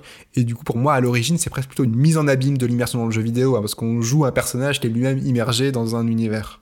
C'est vrai que j'ai cité Matrix, euh, l'histoire sans fin, mais par exemple, si tu prends le magicien d'Oz ou, ou Alice au pays des merveilles, bah, c'est encore euh, des formes d'isekai, quoi. Donc euh, la conclusion de ce podcast, je pense qu'on va s'arrêter là, c'est que les Japonais, ils ont, ils ont tout inventé, quoi. évidemment. Non, évidemment. Enfin, ce que ça veut dire, c'est que c'est une mécanique de récit qui existait déjà euh, bien avant que ce soit que, l'univers du manga et de l'animé ne se le réapproprie. Mais mais d'ailleurs, dans les classiques, puisque tu cites le Magicien d'Oz et Alice, moi, il y en a un qui m'a pas mal marqué quand j'étais enfant et dont je vais vous parler un peu. C'est le monde de Narnia. En gros, dans le monde de Narnia, euh, l'histoire, c'est un groupe d'enfants qui, en se perdant dans les chambres d'un vieux manoir, découvrent que le fond d'une armoire, dans ce manoir, mène vers un autre monde qui s'appelle Narnia. Narnia, c'est une terre magique, un peuplée de faune, de sorcières et d'animaux qui parlent. Donc il y a vraiment ce rituel euh, dans Narnia de, rentrer dans l'armoire pour passer d'un monde à l'autre. Hein. On rentre dans l'armoire pour amorcer le voyage vers l'autre monde. Et c'est très concret ça. Quand j'étais petit, j'avais du coup hyper peur de me cacher dans une armoire euh, parce que j'avais peur de me retrouver bah, dans un autre monde. Et quand on joue, il y a un rituel un peu comparable qui amorce l'immersion, c'est quand tu allumes la console, ton PC, de, tu attends l'écran titre et tu te prépares tranquillement, tu te mets en condition pour débarquer dans l'autre monde. Et puis, pour continuer sur Narnia, cet autre monde, euh, il a un espace et il a des règles. Il a une géopolitique d'ailleurs avec laquelle je crois les enfants vont interagir après. Hein. Ils vont devenir euh, prince, princesse, roi et reine, je sais plus trop. Mais dans un jeu, c'est un peu pareil. Les développeurs ont choisi de proposer une certaine forme d'espace qu'on peut parcourir et qui répond à certaines règles de gameplay. Et c'est ça l'espace qui va nous intéresser, nous, c'est celui avec lequel le joueur est amené à interagir. C'est le premier champ de notre grille de lecture et c'est celui qu'on va appeler le château. Oh, le château, bah, c'est vraiment une surprise. Pour nous, parler du château d'un jeu, ça revient à se demander quelles règles dans quel espace. Donc on séparera toujours ce château en deux catégories, l'espace de jeu d'un côté et les mécaniques de jeu de l'autre. Par cette entrée-là, on veut s'attarder sur la manière dont est construit ce château virtuel dans lequel on nous propose de jouer. Quel espace, donc quelle est sa forme, sa géographie, et avec quelle mécanique? Comment les concepteurs nous invitent à le parcourir? Là, tu t'interroges sur comment les concepteurs nous invitent à parcourir le château. Ça me fait immédiatement penser à un des fondamentaux qui revient le plus souvent en game design quand on conçoit un jeu. C'est euh, un petit peu la règle des 3 C caméra, caractère et contrôle. Donc, le placement de la caméra, les actions réalisables par le personnage et la façon euh, dont on utilise son contrôleur pour, pour jouer. Donc ça, typiquement, c'est quelque chose qu'on inclut dans la partie mécanique du château. Ouais, ce qui nous intéresse dans ce duo espace et mécanique, c'est comment ils construisent un système de jeu et une immersion. Est-ce qu'il y a un monde derrière auquel on veut nous faire croire? Et dans ce cas, est-ce que ce monde, il me paraît vraisemblable? Quand je joue, quel est mon rapport à ce monde et quels moyens sont mis à ma disposition pour le parcourir? Et puisqu'on parle de la forme de l'espace, hein, euh, le château, pour nous, ça comprend aussi la forme esthétique du jeu, donc la direction artistique, visuelle et sonore. Ça, ça veut dire les graphismes et l'habillage visuel d'un côté, et la musique et le sound design de l'autre, parce que ça, ça correspond aussi à une forme qui est gravée dans l'expérience du jeu, que les concepteurs y mettent à notre disposition pour nous émerger. Et d'ailleurs, bon, ça fonctionne plus ou moins bien selon les cas et selon notre sensibilité, hein, les, goûts et les couleurs, comme on dit. Alors là, dans tout ce qu'on vous raconte, on a usé beaucoup de comparaisons à des univers fantastiques, hein, plutôt fantasy. Vous pourriez nous dire, oui, mais ça, ça correspond qu'à une toute petite partie des univers de jeux vidéo. Oui, mais ça, ça correspond qu'à une toute petite partie des univers de jeux vidéo. Tout à fait, Damien. Alors, qu'est-ce qu'on fait des jeux dans ce cas-là avec des espaces euh, très restreints, comme les jeux de baston, ou même des espaces plus abstraits, comme euh, les puzzle games, les jeux de rythme? Eh bah, pour nous, sont aussi des types de châteaux, parce que c'est des types d'espaces, et même si ça se limite à des menus entre des écrans de jeu qui sont peut-être toujours les mêmes, comme par exemple dans une aventure textuelle, bah ça reste une navigation dans un espace défini et avec des règles définies. Après, nous, on cache pas qu'on va avoir tendance à plus se nourrir d'expériences solo, avec souvent plus ou moins une dimension narrative parce que c'est ce qu'on connaît le plus, mais vraiment la boîte à outils qu'on est en train de mettre en place, elle est déclinable pour tous les types de jeux. Et d'ailleurs, puisque je parle de boîte à outils, je crois que pour toi, Damien, c'est une image qui t'est assez chère, ou du moins que voilà, qui représente quelque chose pour toi, cet espace de jeu, ce château. C'est avant tout une boîte à outils euh, en un sens? Alors c'est un petit peu variable, on va dire. Disons que quand mon esprit, il se met en mode plutôt testeur de jeux vidéo, bah comme toi, je pense j'ai tendance à un peu tout suranalyser, à me mettre dans la peau des game designers. Et euh, bah, sincèrement, quand tu as été élevé avec des magazines genre Player One, euh, Joypad, Console Plus, je pense que c'est une déformation qui est normale. Le truc, c'est qu'en choisissant cet axe, tu vas forcément teinter ton analyse d'un aspect plutôt guide d'achat, tu vas établir des comparaisons avec d'autres productions de l'industrie. C'est un parti pris qui est totalement légitime, mais il est parfois quand même un petit peu réducteur. Ouais, tu veux dire que tu, tu, segmentes un peu les différents critères, quoi. Voilà, ce jeu-là, il est plus beau que celui-là, celui-là, il est plus maniable, les catégories un peu classiques des tests de jeu. C'est ça, c'est euh, le fait, le, fait d'adopter une grille, une grille euh, conçue un peu par des professionnels, une norme, euh, va t'écarter d'une autre vision du jeu vidéo parfois. Ouais, bien sûr. Sachant que comme en musique, le fait de catégoriser et comparer, c'est euh, hyper important dans une industrie, donc il faut jamais le retirer. Mais il faut réussir à prendre parfois le point de vue euh, un petit peu inverse pour, pour se challenger et découvrir euh, d'autres choses. Et c'est pour ça que je dis que c'est un petit peu réducteur, parce qu'un jour, tu vas tomber sur un jeu qui est pas forcément bien noté, mais qui va vraiment te mettre une claque visuelle, qui va te sidérer par, par sa beauté artistique. Et un autre jour, tu vas peut-être avoir ton petit jeu à toi, un jeu qui te touche uniquement par sa bande son, son écriture, son scénar, une feature de gameplay que t'adores, euh, qui marche que sur toi. Et, et ça, c'est des jeux précieux, quoi. Ouais, c'est clair qu'on a tous des jeux qui sont pas forcément euh, des grands classiques, hein, reconnus par tous, mais qui nous ont marqué aussi. Euh, bah, t'as des exemples, toi, dire, que tu peux nous donner? Ouais, alors des exemples, il y en a vraiment, il y en a vraiment des tonnes. Euh, je dirais euh, un, jeu là, un petit jeu 5 sur 10 on va dire. Je pense à, tout de suite à, à, Metal Gear Acid. Tu sais c'était la, la, version de Metal Gear Solid qui se jouait avec un deck ouais, façon jeu de cartes en mode jeu, jeu, jeu, jeu, de stratégie. Bah en soi si tu réfléchis deux secondes ce jeu c'est un peu un skin en fait. C'est on aurait pu mettre euh, n'importe quelle licence sur ce principe de jeu. Donc c'est vraiment un, un, jeu prétexte mais ça a marché sur moi parce que Metal Gear parce que t'as des sons des bruitages qui m'ont évoqué les autres jeux de la série et là j'étais conquis Carrément, je comprends. Ouais, non, en plus visuellement, c'était un jeu quand même euh, qui avait un truc. Ouais, il y avait un truc, tu vois. Il y avait un charme. Et euh, bah, un autre exemple. Ah oui, alors là, euh, bah, Final Fantasy XIII, donc le troisième épisode, il s'appelait Lightning Returns. Ça, c'est un jeu que les gens, ils ont détesté. Ils l'ont détesté parce que c'est un jeu à durée limitée. Donc ça met la pression de fou. Un RPG, normalement, tu as le temps c'est typiquement le genre de jeu où tu as le, le ah temps oui, de... donc il y avait une mécanique qui n'a pas plu. C'est ça. Euh, ok. Si tu, ne, si tu dépasses une certaine durée, le monde, il est reset et tu dois tout recommencer. Donc il y avait un côté, euh, pas roguelite, mais tu vois ce que je veux dire, un côté die and retry à l'échelle d'un RPG, et ça a fait peur à énormément de gens, évidemment. Et moi, justement, j'avais pris le truc au pied de la lettre, j'avais optimisé ma run, je l'ai fait en une run, ce qui est normalement quasiment impossible à faire. Et j'ai donc adoré, j'ai complètement adhéré à ce principe-là. Voilà. Donc, ouais, euh, je me souviens que tu l'avais bien pensé. Donc c'était ma manière de, de me réapproprier le, jeu. Mais ce que, ce que ça montre, ces exemples, c'est que les jeux vidéo, bah, c'est des objets complexes en fait. Et de plus en plus, euh, j'essaye de laisser justement cet aspect euh, émotionnel, hyper subjectif, euh, prendre le dessus sur l'aspect rationnel. Quand on commence à parler avec des gens, tu t'aperçois que toutes les approches, elles sont légitimes et il faut vraiment les respecter. Et du, coup, bon, pour te répondre sur la partie un petit peu boîte à outils, je trouve que résumer un château à une palette d'interaction entre l'utilisateur et le logiciel, c'est un axe qui est passionnant, qui est essentiel dans l'industrie. Mais dans ce podcast, je pense qu'on veut y, infuser plus d'émotions, laisser place un petit peu à l'alchimie euh, mystérieuse du support. Euh, parce que ce support, il est fabriqué certes euh, par des techniciens, mais il est aussi façonné par des artistes hors pair. Oui, Et ça c'est important. Et c'est pour ça que le château, hein, espace et mécanique, c'est un peu les éléments objectifs du jeu. Hein. On va les décortiquer parce que derrière, justement, ils vont nous permettre de déplier progressivement des points de vue plus personnels. Et justement, maintenant qu'on a défini ce premier champ de notre grille de lecture, donc le château, on va avoir besoin d'un guide pour nous accompagner dans ce doux parcours vers l'émotionnel et le subjectif. Et ce guide, ça va être le deuxième des trois champs de notre grille de lecture. On l'appelle la quête.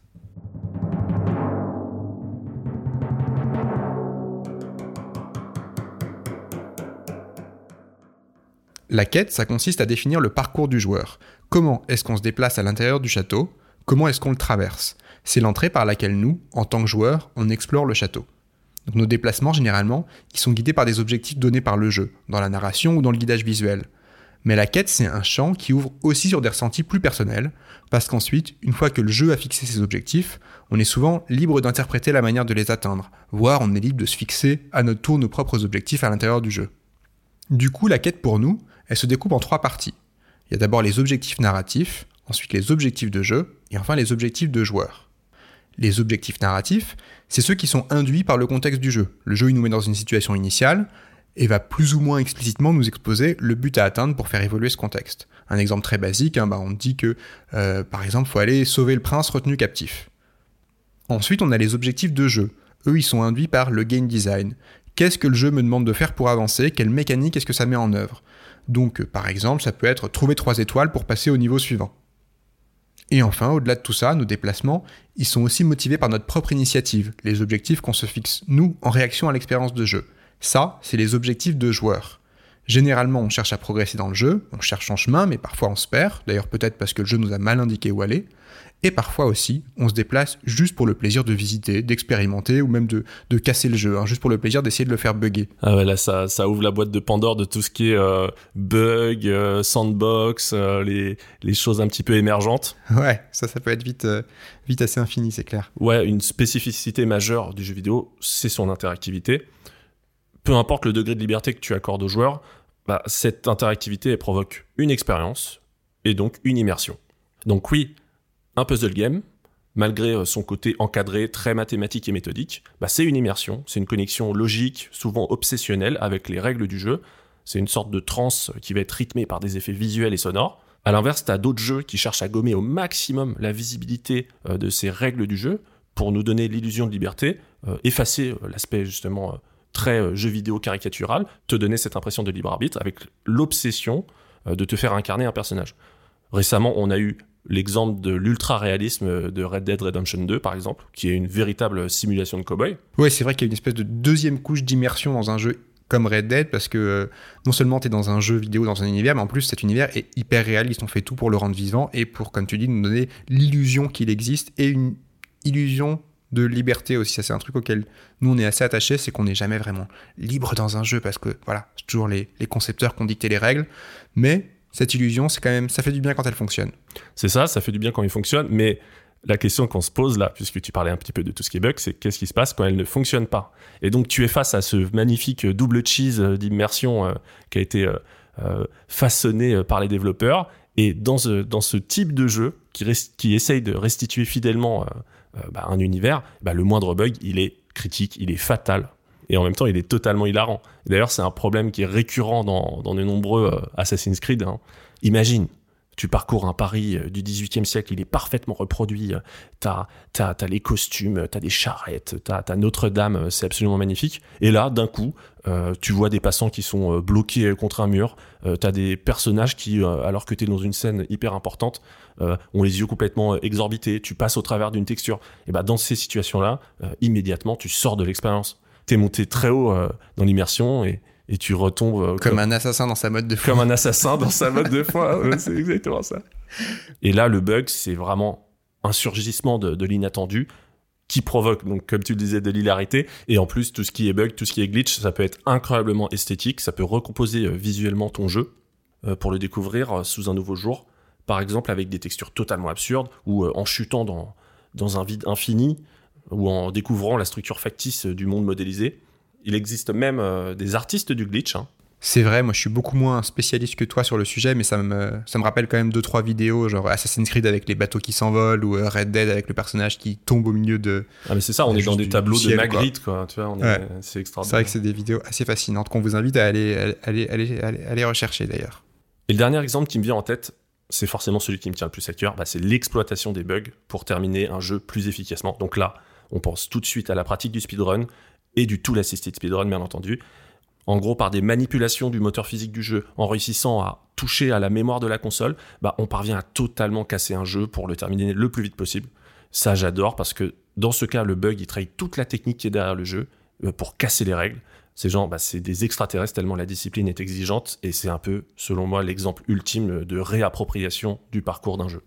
Oui, donc là tu nous l'as bien montré euh, par le prisme du bug. Euh, il peut y avoir une infinité de quêtes, de manières possibles de visiter ces châteaux, avec des événements hein, plus ou moins réglés, plus ou moins attendus, et qui deviennent souvent, ça tu l'as bien illustré, complètement hors de portée de ceux qui les avaient conçus à la base. Hein. Donc c'est ça qui devient beau quand nos manières de parcourir les jeux dépassent le cadre qui était prévu initialement. Oui, et puis euh, un truc que j'ai pas dit, c'est, tu te rappelles, dans la cour de récré, parfois en fait, on était des gamins, on découvrait des bugs et on se donnait, on se donnait ah des astuces euh, entre deux parties de POG. le kini, quoi. mais ça, mais tous ces petits trucs, ça nous permettait de nous réapproprier ces parcours, et donc ces parcours, ils sont très personnels. Hein. Euh, parcours que chacun fait dans le jeu, ce sera au cœur de l'expérience individuelle de chacun, de son ressenti, et pour cette raison, euh, on essaiera de préciser, nous, quand on parle d'un jeu, comment on l'a parcouru, parce que ça a son importance hein, dans ce qu'on en retient après coup. Donc, est-ce qu'on l'a fait peut-être d'une seule traite en le rushant le, plus vite possible? Est-ce qu'on a pris le temps de s'y perdre? Ou est-ce qu'on l'a carrément fait en 300 heures hein, pour le finir à 100% Ce qui doit réveiller chez toi de vieux démons. Hein. Surtout en ce moment, je sais pas, tu te réveilles peut-être parfois en sueur la nuit en pensant euh, aux platines de Uncharted Golden Abyss. Ouais, parce qu'il y a 0,2% des gens qui l'ont celui-là. Et je, l'ai. celui où il y avait de l'aléatoire, c'est ça le C'est ça. du, euh, multijoueur aléatoire. Le euh. pire ennemi des platines, c'est d'inclure du multijoueur, de l'aléatoire et tout, des choses pas déterministes. C'est l'horreur. Bref, n'en parlons plus. Donc maintenant on a ces deux notions, le château, le territoire du jeu et ses règles, et à l'intérieur du château la quête, le parcours et ce qu'il détermine. Il reste donc un troisième champ, qui est à l'extérieur du château, qui englobe les deux précédents, c'est donc celui qui est le plus grand, le plus vaste. Ce champ, Il correspond à tout ce qui rayonne à partir du château.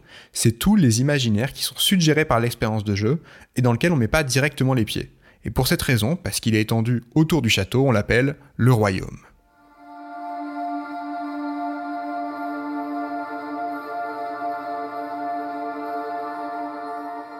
Le royaume, c'est, quand on joue, tout ce qu'il y a en hors-champ, mais qui vient nourrir la profondeur de l'expérience. Et il existe sur deux niveaux aussi. Il y a le royaume concret et le royaume abstrait. D'abord, il y a l'univers étendu du jeu, le background narratif imaginé par les concepteurs, la backstory, hein, ce qu'on appelle traditionnellement le lore, et ça c'est le royaume concret.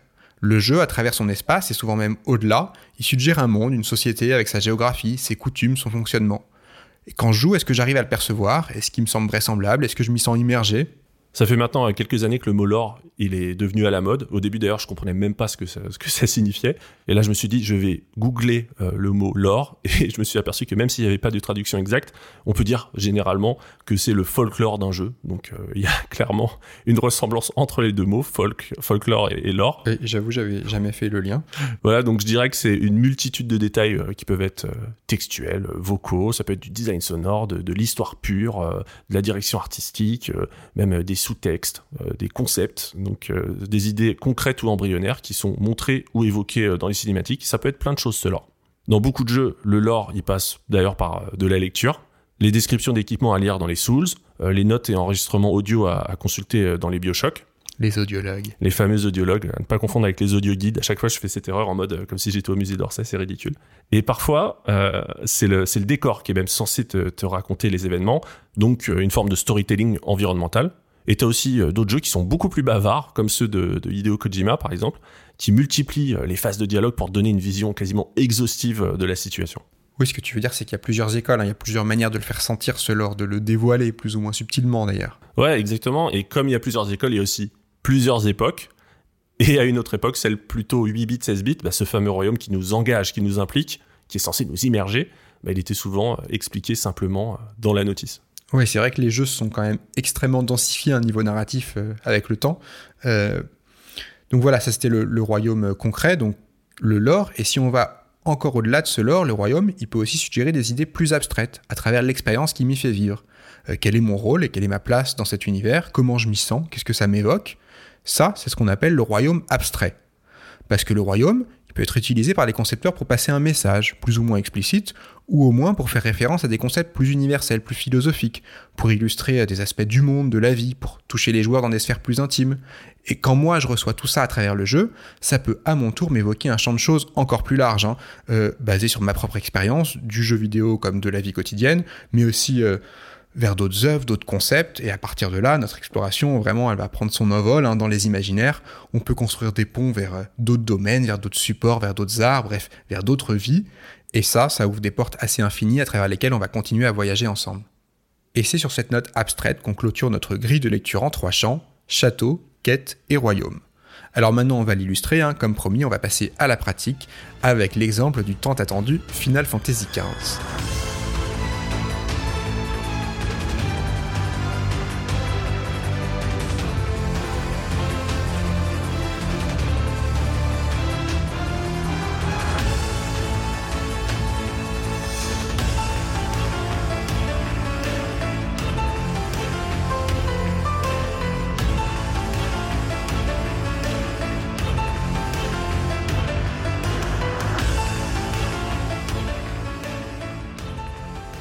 Dans un premier temps, on va vraiment parcourir Final Fantasy XV sous le prisme euh, de notre grille, mais en mode express, vraiment pour illustrer tout ce qu'on vient de vous dire et affiner les concepts. Et ensuite, on prendra un peu plus de temps pour une exploration un petit peu plus détaillée. Donc c'est parti Damien, hein, c'est un peu le défi. Est-ce que tu peux nous faire le repérage préalable sur FF15 en deux phrases, un contexte de création et de sortie du jeu et contexte dans lequel on y a joué?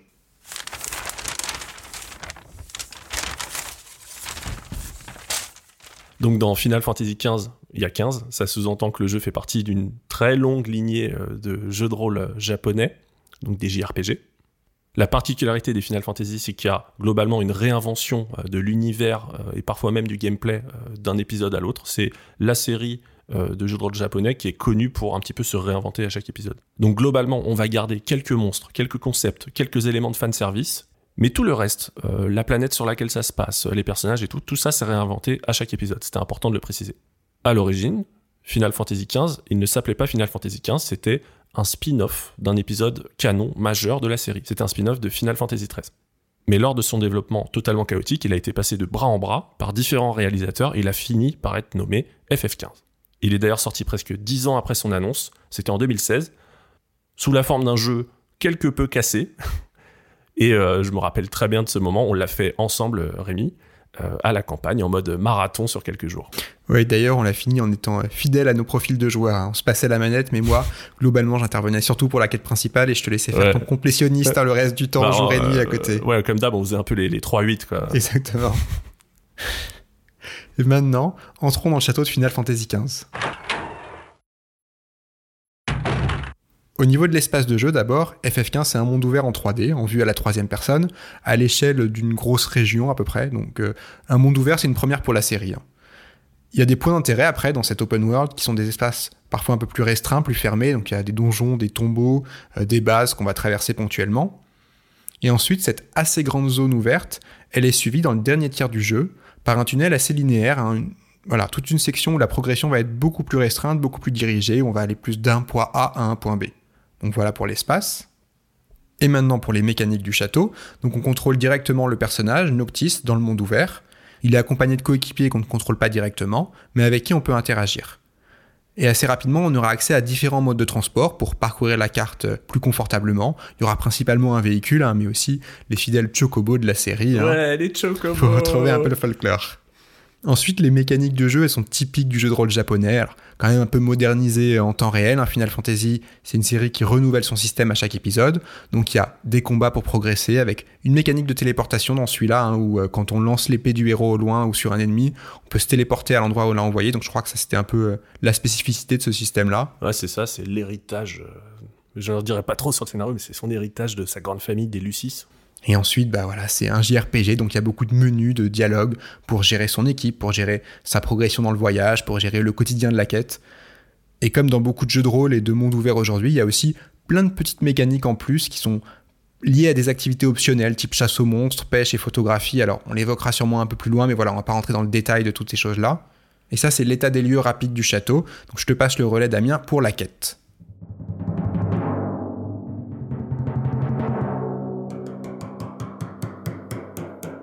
C'est parti pour la quête. Petit rappel pédagogique, donc la quête, on la divise entre les objectifs narratifs, les objectifs de jeu et les objectifs de joueur. Alors, les objectifs narratifs. Scénaristiquement, on incarne Noctis, l'héritier d'un royaume qui doit reconquérir son trône, et donc il traverse une région avec ses potes pour y arriver. Et en cette période de conflit, comme il faut rester le plus incognito possible, ce voyage prend la forme d'un road trip sans toute l'opulence à laquelle la bande est habituée.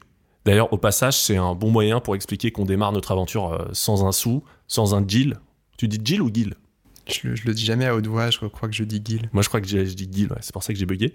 Donc, euh, c'est un bon moyen de nous expliquer qu'on démarre notre aventure sans un sou, sans un guild, euh, avec des équipements nuls, un niveau faible, comme au final dans tout bon RPG. Les objectifs de jeu maintenant, bah, FF15, c'est un parcours sous forme de quête scénarisée, classique des mondes ouverts.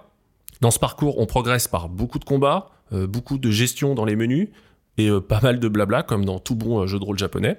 Donc tout ça, ça reste assez classique pour un Final Fantasy, mais ce qui l'est moins, c'est que dans cet épisode, le monde est relativement étiré et que pour parcourir cet open world, on utilise de préférence une voiture, la marche à pied étant bien plus lente, même si ça permet de s'aventurer hors du bitume, ce qui arrive quand même très souvent. Mais quelque part, c'est cette route qui définit en partie notre parcours de jeu, elle est un peu symbole de liberté avec cette idée du road trip, mais elle est surtout symbole de linéarité, une route étant euh, une sorte de tracé bidirectionnel dans un monde en 3D. En un sens, je trouve que la route, elle est parfois un petit peu comme une jauge d'avancement dans l'histoire. Elle représente euh, le chemin parcouru par la bande de héros et constitue une trajectoire inexorable euh, vers leur destin. Disons que, même si c'est pas toujours très bien exécuté, c'est plutôt une belle idée. Pour finir la quête, on passe aux objectifs de joueur. Dans tout Final Fantasy, libre à vous d'avancer en ligne droite ou de faire de l'XP de faire du leveling, du farming, c'est-à-dire faire davantage de combats pour augmenter le niveau de vos personnages, trouver plus de butin, faire plus d'argent, euh, devenir un tyran capitaliste et rouler ensuite sur le jeu, parce que c'est un petit peu ça hein, qu'on fait quand, quand on fait de l'expérience, c'est qu'on se rend le jeu beaucoup plus facile et on, et on a les meilleurs boucliers, les meilleures épées. Et sinon, il y a pas mal d'à côté récréatifs dans FF15, comme tu l'as dit Rémi, pour que le joueur en fait customise son parcours et dissimule parfois même un petit peu ce fameux farming leveling, des sous-quêtes, de la chasse aux monstres, de la pêche, etc. Sans, oublier nos, amis les grenouilles. Après, le monde de FF15, bah, c'est une région relativement ouverte. Donc on peut également considérer le plaisir de s'aventurer euh, dans la pampa, de jour comme de nuit, euh, aller le long d'une rivière sauvage, bah, que tout ça c'est à l'initiative du joueur. C'est un, plaisir de la découverte en somme, et j'ajouterais que ça participe à, donner du corps et du réalisme à cette région en fait. C'est pas seulement des, zones isolées. Bon là j'ai envie d'aller tellement plus loin dans mon exploration, mais euh, je vais me calmer un petit peu. Rémi, je te laisse nous décrire le royaume avant, avant toute chose.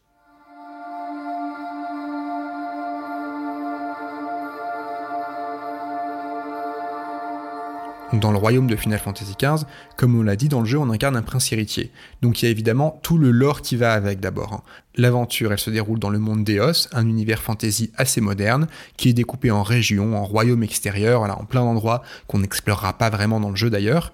Et ensuite, il y a aussi toutes les histoires de cristaux et de pseudo-divinités qui sont chères à la saga des Final Fantasy. Les invocations et tout, quoi. Exactement. Mais au-delà de ce lore, dans le royaume plus abstrait, il y a aussi un début de promesse dans ce jeu, un début de, truc qui aurait pu être vraiment bien, mais qui malheureusement n'est pas très bien exécuté. C'est un début d'exploration sur le passage à l'âge adulte et la fuite des responsabilités. En fait, puisque l'héritier du trône, il part dans une bromance adolescence avec ses potes, hein, ça aurait pu être assez passionnant d'explorer la manière dont il se détourne en partie de sa destinée avant, euh, peut-être plus tard, de s'y raccrocher. Quelque part, il aurait pu intentionnellement tourner le dos à son héritage et partir à la chasse à la grenouille, hein. préférer camper et boire du saké ou de la Red Bull d'ailleurs, pour être un vrai rebelle, avec ses potes plutôt que de vouloir sauver son pays. Mais malheureusement, dans le cas de Final Fantasy XV, c'est assez dissonant avec le reste. Euh, les mécaniques qui permettraient ça, donc les mécaniques de jeu, hein, tout ce qui est annexe, bah, elles sont là, mais c'est jamais vraiment soutenu par la narration ni par les objectifs et donc ça tombe un peu à l'eau. D'ailleurs, là, tu, tu, fais un placement produit pour, euh, pour Red Bull, mais le jeu, euh, il s'est pas gêné. Hein. Il, y a, tu, peux, tu peux manger les, les nouilles instantanées dedans. Ah oui, des rack up noodles, c'est ça, ouais. Yes. Horrible. Bon, et là, on a terminé ce tour d'horizon assez rapide de Final Fantasy XV, hein, ce quai château royaume en mode TGV. Est-ce qu'on s'en servirait pas de tremplin maintenant pour aller un peu plus loin sur ce jeu? Ok, oui. Le saut tremplin, euh, tu me l'offres euh, et je l'emprunte euh, avec plaisir parce que c'est vraiment des trucs que j'ai sur le cœur et que, que, je dois évacuer. Allez, fais-toi plaisir, nous t'écoutons.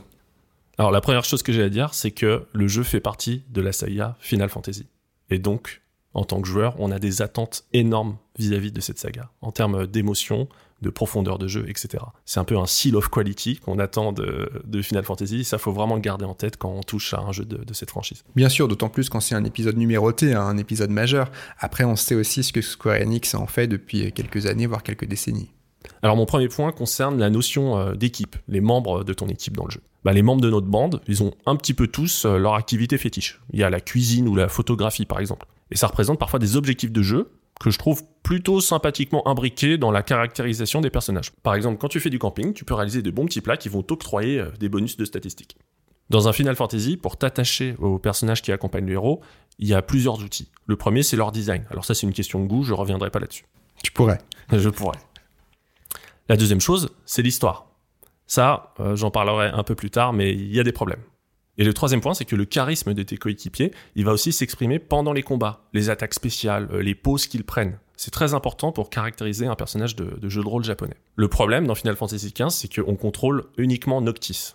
Et nos trois équipiers qui vivent un peu leur vie, ils passent souvent leur temps à être KO face aux ennemis les plus coriaces du jeu, ce qui les dévalorise totalement et les rend assez euh, inutiles. Oui, et les rend un peu énervants. Alors, j'en profite pour préciser que là, euh, tu parles de l'expérience que tu as eue sur Final Fantasy XV quand on l'a fait donc à la sortie. Le jeu, il y a pas mal de choses qui ont été patchées depuis, donc ça se trouve, ces petites choses-là, elles ont été corrigées, mais c'est vrai que moi, j'ai un souvenir de voir ces gars-là tout le temps à terre, quoi. Mais c'est ça, en tant que fan, moi, je me base sur euh, ce que j'ai eu Day One. Donc, il n'y a pas d'histoire de DLC, de choses comme ça.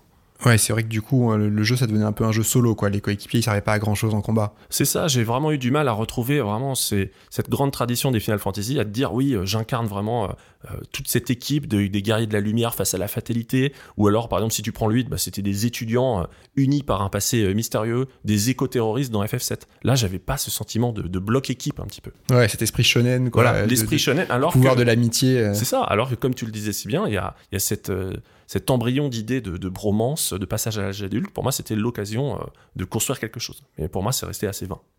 Alors, j'ai aussi un peu un, second grief euh, qui concerne FF15, ça concerne surtout sa narration. On a prévenu euh, que dans ce podcast, on était subjectif et sincère, donc je vais, je vais pas m'en priver.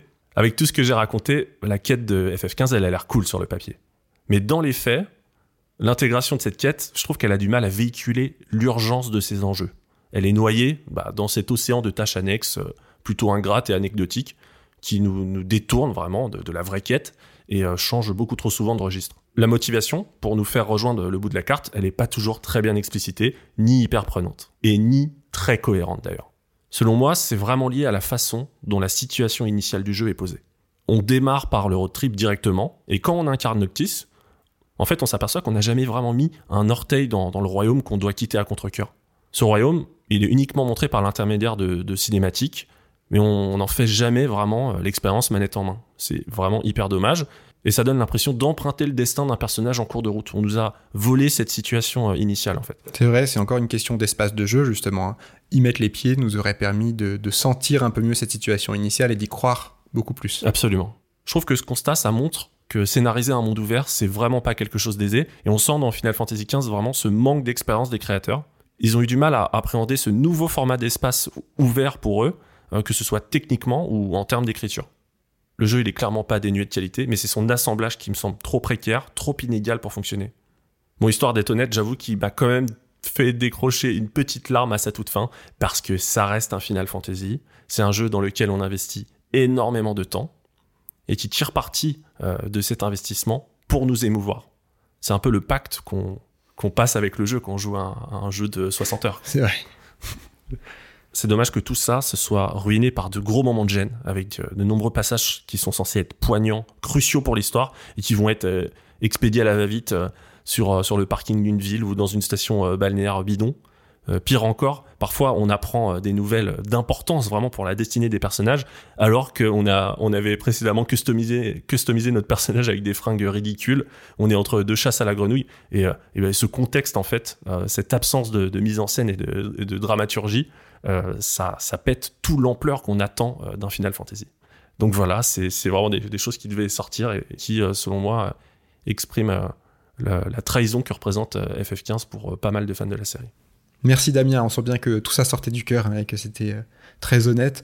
Je pense quand même que d'aussi loin que je m'en souvienne, euh, je partage le même ressenti, on est assez raccord là-dessus. Euh, je dis d'aussi loin que je m'en souvienne parce que c'est malheureusement pas un jeu qui a laissé des souvenirs et des traces hyper mémorables. Tu vois, franchement, là, si je devais raconter le moment qui m'a le plus marqué dans FF15, je crois que ce serait ce passage, tu sais, quand on atteignait la ville, donc à l'autre bout de la carte, l'Estalum. Alors déjà, il y a sa petite musique, sa petite boucle musicale Ah ouais, de guitare absolument grinçante que je te renvoie régulièrement par message euh, pour te faire péter un câble. Et voilà, on se balade dans cette ville. Alors, on te promet une ville à l'autre bout de la carte depuis le début, donc tu en rêves. Là, tu arrives dans une espèce de marché aux puces au bord de la route. C'est quand même une petite déception. Et là, je me souviens qu'on se promenait là-dedans, et là, on voit qui? Hurley de Lost. C'est Et ça. on s'est dit, de loin, on s'est dit, mais, mais c'est Hurley. Et du coup, on se rapproche et on se dit, non, mais c'est forcément. Et je crois qu'effectivement, le modèle a été créé à partir, en tout cas, Non, de l'acteur. Oui, il me semble. Donc, je sais pas d'où sort cette collaboration, mais il y avait Hurley de Lost dans FF15 et il nous a lancé sur une souquette de photographie absolument nulle, mais c'était tellement tripant, ce, tu vois, ce, ce- ce crossover qui n'avait aucun sens, que c'est vraiment, le, je pense, mon plus grand souvenir du jeu. Et, euh, Quelle tristesse. et voilà, tant mieux, tant mieux quelque part, je pense, ce, ce genre de choses un peu absurdes, c'est génial que le jeu puisse nous faire vivre ça, mais ça s'éloigne quand même vachement de, de- voilà, tout le côté épique et... euh, J'ai vraiment l'impression de contempler une, euh, une- un genre de, de créature de Frankenstein. Quoi. Elle est rapiécée de, de toutes parts. Histoire d'être honnête, on essaye de l'être dans ce podcast. À mon avis, c'est clairement euh, lié au développement chaotique du jeu. Faut pas oublier que réaliser un jeu, c'est euh, c'est souvent un miracle. Il y a tellement de gens sur le projet. Ça reste. Non, mais c'est vrai. C'est vrai, c'est vrai, Et d'autant plus de, de l'ampleur euh, d'un d'un FF15 avec toutes les contraintes techniques, la première fois qu'ils font un open world, etc. Mais bon, en tant que consommateur, on est déçu. Après, on peut expliquer euh, l'échec que ça représente. Mais thématiquement, ce qu'on regrette le plus, et que tu avais exprimé tout à l'heure, c'est cette incapacité à se concentrer sur, euh, sur un parti pris fort. Et c'est un, c'est un sacré gâchis. Ouais, et ça c'est d'autant plus dommage que, bah, comme on le verra avec Shadow of the Colossus, dont on parlera tout à l'heure, hein, parfois il suffit d'un parti pris simple et radical euh, pour faire un grand jeu en fait. hein. Bon, je, je caricature un peu, mais voilà, plutôt que de s'éparpiller dans tous les sens comme le fait FF15, parfois il faut juste aller droit au but. Dans, dans FF15, bah, personnellement, et, toi encore moins, je pense, moi, j'ai pas, j'ai pas touché au contenu additionnel du jeu. Non, certainement pas. Et, euh, et c'est des contenus qui vont t'expliquer des pans entiers de l'histoire euh, après coup. Donc t'as terminé, t'as t'as as terminé l'histoire, t'as terminé euh, l'arc narratif principal du jeu, et on te donne des détails plus tard. Enfin, ça, c'est comme les flashbacks un petit peu dans, dans les films, c'est un échec total, quoi. Oui, c'est un peu la- voilà, c'est vrai que ce jeu, tu t'as pas le début et t'as pas la fin dans le jeu en fait. C'est euh, c'est ça. Et oui, et t'as pas le début, puisque le début était proposé sous la forme d'un film euh, d'animation, avec un énorme budget d'ailleurs. Le film était quand même assez fameux bien fait. Kingsglaive, ouais. le fameux Kingsglaive, et euh, accompagné du- d'un petit cortège de, de séries animées, genre 5-6 épisodes, je crois, en, donc en animation, qui euh, qui était pas très majeur. Ah, Mais- tu les as vus de mémoire tu Ah, les mais as bien sûr, je les ai vus. Je suis un fan de la licence, je regarde tout, quoi. Et voilà, tout ça, bah, ça traduit vraiment une obsession du, du transmédia, du DLC, euh, dans ce qu'elle a de pire. Vraiment, euh, c'est- affreux. C'est un jeu en kit qui évolue au fil de ses mises à jour. Ils ont même revu certains éléments narratifs du jeu. hein, dans, Ah ouais, donc la version à laquelle nous on a joué n'est pas n'est plus, le- euh, elle est, elle est plus canon. Elle, elle est, elle est plus canon parce qu'ils ont, ils ont un petit peu enrichi le fameux dernier tiers linéaire dont tu parlais tout à l'heure. Ça a légèrement changé. Et je trouve que ça pénalise le fan qui l'achète Day One. Euh, on n'est plus du tout dans une logique de produit fini et définitif. Quoi. T'as ta boîte, c'est le jeu. Enfin, C'est vrai, bah, c'est le syndrome Season Pass après.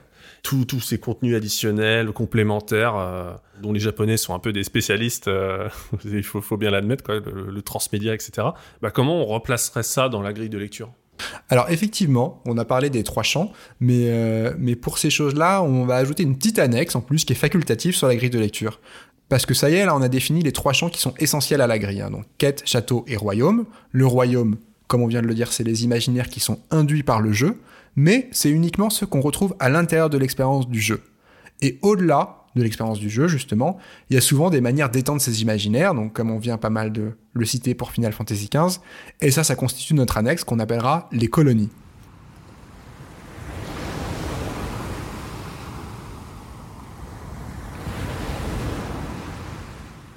Donc ouais, donc euh, tout le bazar cross-média euh, de FF15 et euh, les, films, séries, la version alpha prélude pocket, tous les jeux mobiles genre Candy Crush et City Builder qui ont dérivé de FF15 et même la, prétendue vraie fin du jeu sorti en roman par exemple, ce genre de choses, bah, tout ça c'est dans les colonies quoi.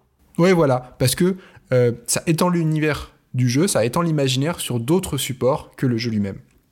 Et c'est pour ça que je disais que FF15 remplissait bien les cases de notre grille, parce que niveau colonie, il y a de quoi faire. Donc là, je t'aurais bien fait le plaisir de continuer à, à les lister exhaustivement, mais on va, on va perdre encore 30 minutes d'émission, donc je pense qu'on on peut s'arrêter là. En gros, l'idée à retenir de Final Fantasy XV, c'est que c'est un jeu qui est éparpillé, qui est un- c'est un jeu qui est, qui est maladroit. Mais le problème, en fait, c'est que en tant que personne un petit peu curieuse, je suis allé sur les forums et tout, et j'ai vu qu'en fait, il y avait des gens plus jeunes que moi qui adorent FF15. Donc voilà, je suis en plein euh, vieux conisme, hein, et, et c'est dur à accepter. Mais il le faut. Il y a des gens qui aiment FF15. euh, Et tant mieux, c'est un jeu qui les a sûrement touchés, comme, euh, comme d'autres jeux nous ont touchés. c'est ça, il faut le respecter. Je, vous respecte et je, je ne cracherai plus. Mais alors du coup, là, t'as ouvert, euh, justement, t'as ouvert une porte sur Internet, et ça, c'est intéressant pour moi parce que le cross-média dont on vient de parler, c'est qu'une partie des colonies. C'est la partie des colonies qui est imaginée par les créateurs, ou peut-être par le service marketing du jeu, mais en tout cas, qui a été conçu avec le jeu.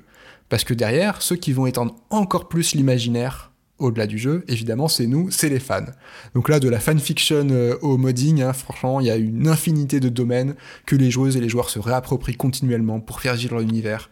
Et ça, pour certains jeux, ça peut vraiment être assez important. hein. Ça peut vraiment devenir euh, une partie importante de l'expérience du jeu. Donc c'est pour ça que ça fait aussi partie de notre annexe. hein. Ça fait partie des colonies. Tout à l'heure, je parlais du, du speedrun, euh, où il y a des, communautés de, génies, des génies du pad, des génies de, de l'analyse de jeu. Donc, clairement, la puissance des communautés, elle est, elle est quasiment sans limite sur Internet. Le côté intelligence collective, quoi, c'est fou. Donc, euh, intelligence collective et passion collective hein, pour une œuvre, c'est vraiment le combo gagnant. Et tout devient possible euh, quand, quand tu as pareille communauté. Pour rebondir sur ce que tu dis, bah, tu vas te retrouver avec des, des dessins érotiques qui mettent en scène les personnages de Sonic. euh, tu vas te retrouver, je sais pas, avec des, des fanfictions sur Mass Effect. Ces derniers temps, on a, on a vu, on a vu plein de youtubeurs et de streamers qui étaient à fond euh, sur GTA Online. euh, vraiment, euh, ils jouaient en roleplay. C'est un gameplay infini puisque tu, tu crées tes propres histoires Ouais, et tes propres ça, c'est un, monde que je, protagonistes. que c'est un monde que je ne connais pas du tout. Bah c'est ça, c'est spécial, hein, mais j'ai commencé à regarder, il y a des trucs assez rigolos, euh, mais ça passe beaucoup évidemment par ton affect de- du streamer. Bien comme, sûr. comme tout ce qui se passe sur un stream, tu ne regardes pas un jeu, t'es- tu regardes surtout un joueur ou une joueuse évidemment. Euh, et puis il y a les grands classiques, euh, les Bob Lennon qui passent euh, 250 heures sur Skyrim, sur 413 épisodes quoi. la mise en abîme ultime du truc, c'est qu'il y a aussi des, des fan games, donc euh, des, des, gens qui s'organisent pour eux-mêmes euh, faire la suite de leur œuvre, jeu, etc. créer un nouveau jeu. Et les modes, hein, évidemment. Euh, même si on n'est pas trop PCiste, on, on connaît l'existence des modes. et il y a d'ailleurs ensuite un autre niveau de mise en abîme, puisque des modes faits par des fans d'un jeu ont eu tellement de succès que le mode est devenu l'inspiration pour un nouveau jeu. Il y a plein de trucs de Battle Royale et tout, ça vient des modes. hein. Il y a énormément de- dans le monde PC. Ah oui, Team Fortress et tout. Voilà, tout- ouais. tous les trucs comme ça, t'as une sorte de cercle vertueux euh, cross euh, poupée russe qui est assez hallucinante. Mm. Euh, donc, il faut surtout pas sous-estimer euh, ce qu'on appelle un petit peu le- les colonies du royaume. hein. Et puis voilà, euh, parmi les faits marquants que, que j'avais un petit peu listés, euh, bah t'as les conventions évidemment, l'effervescence des gens, la pratique du, du cosplay. Bah, t'as aussi des, des- des univers alter- alternatifs, des multivers euh, qui sont faits par, par les fans d'Undertale. Euh, T'as l'obsession euh, l'obsession de certaines personnes à vouloir lier tous les Zelda entre eux dans une chronologie commune, alors que c'est absolument Ah oui, pas et- souhaité par les développeurs à Et du coup, ils ont, ils ont un peu forcé Nintendo, il me semble, à, à- faire cette chronologie. C'est ça, ouais. Nintendo qui est quand même le, le petit artisan de Kyoto, euh, indéboulonnable, très secret, etc., a même, même dû plier en la faveur de- des- des théories des fans sur certains points. C'est hallucinant. Et d'ailleurs, au passage, il y a pas mal d'éditeurs qui ont bien compris ça et qui conçoivent méticuleusement leur monde pour provoquer euh, ce genre de phénomène, ou même euh, ils conçoivent une stratégie cross-média avec euh, des livres, des animés, des films, des featuring de personnages d'autres jeux, des collaborations musicales, des applis mobiles, tout ça. Et du coup, moi je trouve ça un petit peu terrifiant, c'est quasiment de la science-fiction. C'est quelque chose qui doit naître normalement naturellement chez des communautés qui se confrontent à un jeu, et le marketing fait place ses pions, euh, mais tout Ouais. en œuvre pour euh, créer l'engouement et créer et stimuler l'imagination des gens. Donc c'est bien, est-ce que c'est bien, est-ce que c'est pas bien, je ne sais pas. Ouais, c'est un côté pas très simple parce qu'en plus, ça rejoint euh, ce dont on parlait tout à l'heure sur les complétionnistes, sur le fait de pas vouloir quitter l'univers du jeu où le jeu nous demande presque de rester à l'intérieur et de continuer. Là, pareil, on veut monopoliser ton attention pour te faire un peu raquer, mais aussi, voilà, en, créant des choses qui normalement de, auraient, auraient dû naître ou pu naître au sein des communautés par elles-mêmes, quoi. Et voilà, c'est le petit spin-off free-to-play bourré de lootbox, voilà, ce petit genre de choses, malheureusement, qui est un peu devenu une norme. Presque tous les jeux, ils ont une fin, euh, à part des MMO ou euh, des jeux, euh, des jeux compétitifs, etc. Et une fin, ça veut dire que tu quittes ton univers, un univers qui te plaît, et ça, ça peut être une sorte de deuil, quoi, une vraie souffrance. Donc tu veux continuer à célébrer le royaume du jeu, tu veux le faire grandir, tu veux débattre dessus à l'infini, te le réapproprier, et en fait, c'est vraiment le, le débordement du, du jeu sur nos vies. Oui, ça c'est bah, typique des jeux qui nous marquent. hein, en fait, comme toute œuvre d'art, c'est souvent parce que ces jeux-là, ils font écho en nous qu'ils nous deviennent chers. Euh, et d'ailleurs là-dessus, ça me rappelle un article de Victor Moisan que j'avais lu sur Merlin Ah ouais, sûr, Je te l'ai envoyé il y a pas longtemps. Ouais, c'était un article sur Shenmue, je crois à la base, sur la phaser dans Shenmue. Et euh, bref, il explique à un moment qu'il passe des après-midi d'enfance à suivre ses parents à la plage, mais que dans sa tête, en fait, euh, il est en train de déplier les stratégies pour avancer dans ses jeux, quoi. Et voilà, il se décrit bien, toi, en train de faire du surplace dans l'eau pour échapper un peu à la chaleur estivale, et pendant qu'en fait, il, il imagine comment choper la prochaine étoile de Mario 64. Et ça, c'est une situation qu'on a tous connue, je pense, où les jeux débordent vraiment sur notre quotidien. Ah oui. et et c'est vraiment ce genre de récit que, euh, qu'on veut continuer à valoriser dans, dans notre grille et dans notre podcast, euh, parce qu'aujourd'hui, ces mondes numériques, bah, ils sont de plus en plus présents, et ça risque de continuer. Et justement, c'est important d'aussi les valoriser, de valoriser ces expériences virtuelles comme pouvant être aussi impactantes et aussi enrichissantes que des expériences réelles. hein. Euh, moi, quand j'étais petit, j'étais un enfant hyper réservé et je suis assez sûr que j'ai acquis pas mal de compétences relationnelles juste en finissant des RPG, hein, sans déconner. T'envoies des, des sorts de feu sur les gens pour Exactement, j'ai beaucoup appris. non, voilà. Bon, bref, tout ça, ça boucle notre grille. Trois champs, château, quête, royaume, plus les éventuelles colonies. Et entre nous, cette grille, on va vous l'avouer, on l'appelle la Triforce. C'est le prisme par lequel on fera le portrait d'un jeu. C'est une porte qu'on utilisera presque systématiquement, je pense, parce que pour nous, ça pose un peu les bases qui permettent de mieux comprendre le jeu.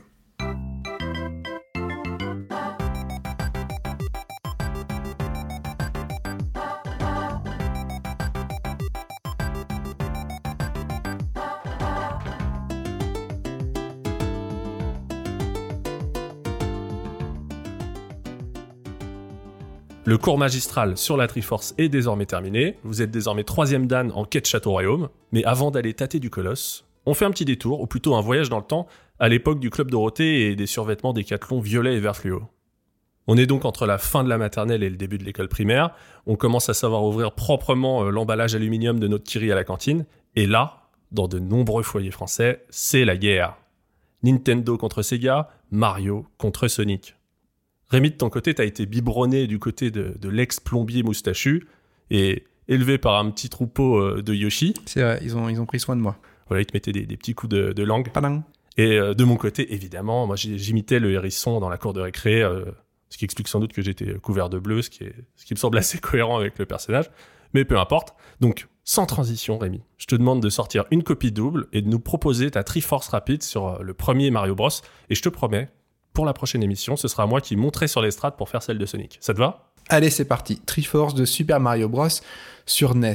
Alors, on va commencer par euh, le petit repérage de l'expédition. Mario est sorti en 1985, en tout cas dans sa version japonaise parce qu'il est sorti plus tard ailleurs. Ça a été un jeu majeur pour Nintendo. Après, moi, le contexte dans lequel je l'ai découvert, un peu difficile à expliquer parce que c'est vraiment, voilà, j'avais 4-5 ans, donc c'est aussi loin que je m'en souvienne, Mario a toujours été dans ma vie. c'est vraiment un jeu euh, que j'ai pris en main quand j'étais tout petit. Et je pense qu'à l'époque, c'est mon frère qui avait dû avoir une NES avec le pack Tortue Ninja, je crois. Tortue Ninja sur NES, quand même, ceci dit, un grand jeu, hein, avec une structure euh, millénaire mi-ouverte. Bah, c'est vrai, il a, beaucoup été moqué par le joueur du grenier, mais en fait, c'est un super jeu hein, quand tu réfléchis. et assez rapidement, on a eu Mario, et donc voilà, c'est un jeu que j'ai pour moi toujours eu entre les mains. Passons directement au château, hein, premier champ de la Triforce, donc L'espace dans Mario, c'est un espace en deux dimensions, à plat et donc euh, vu de profil. On déplace le personnage de Mario, qui est notre avatar, à travers des paysages.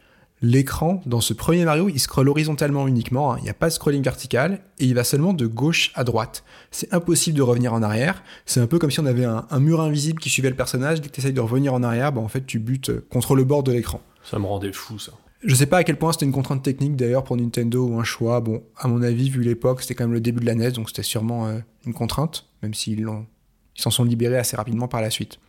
Dans Mario, ce déplacement horizontal de gauche à droite, il y aura quelques changements de zone, mais en tout cas, ça, ça constitue une succession de stages avec un début et une fin. Et le but, c'est d'arriver à la fin de chaque stage et à la fin du jeu sans mourir, ou en mourant le moins possible. Il y a différents types de paysages qu'on pourrait comparer à des biomes, hein, avec à chaque fois bon, des ambiances visuelles un peu différentes. Je vais pas tout citer exhaustivement, là on va quand même euh, aller un peu rapidement sur Mario. C'est un jeu de plateforme, donc au niveau des mécaniques, la mécanique centrale c'est vraiment le déplacement du personnage et le fait de surtout bien doser les sauts et les réceptions pour surmonter les obstacles et pour surmonter les ennemis du parcours.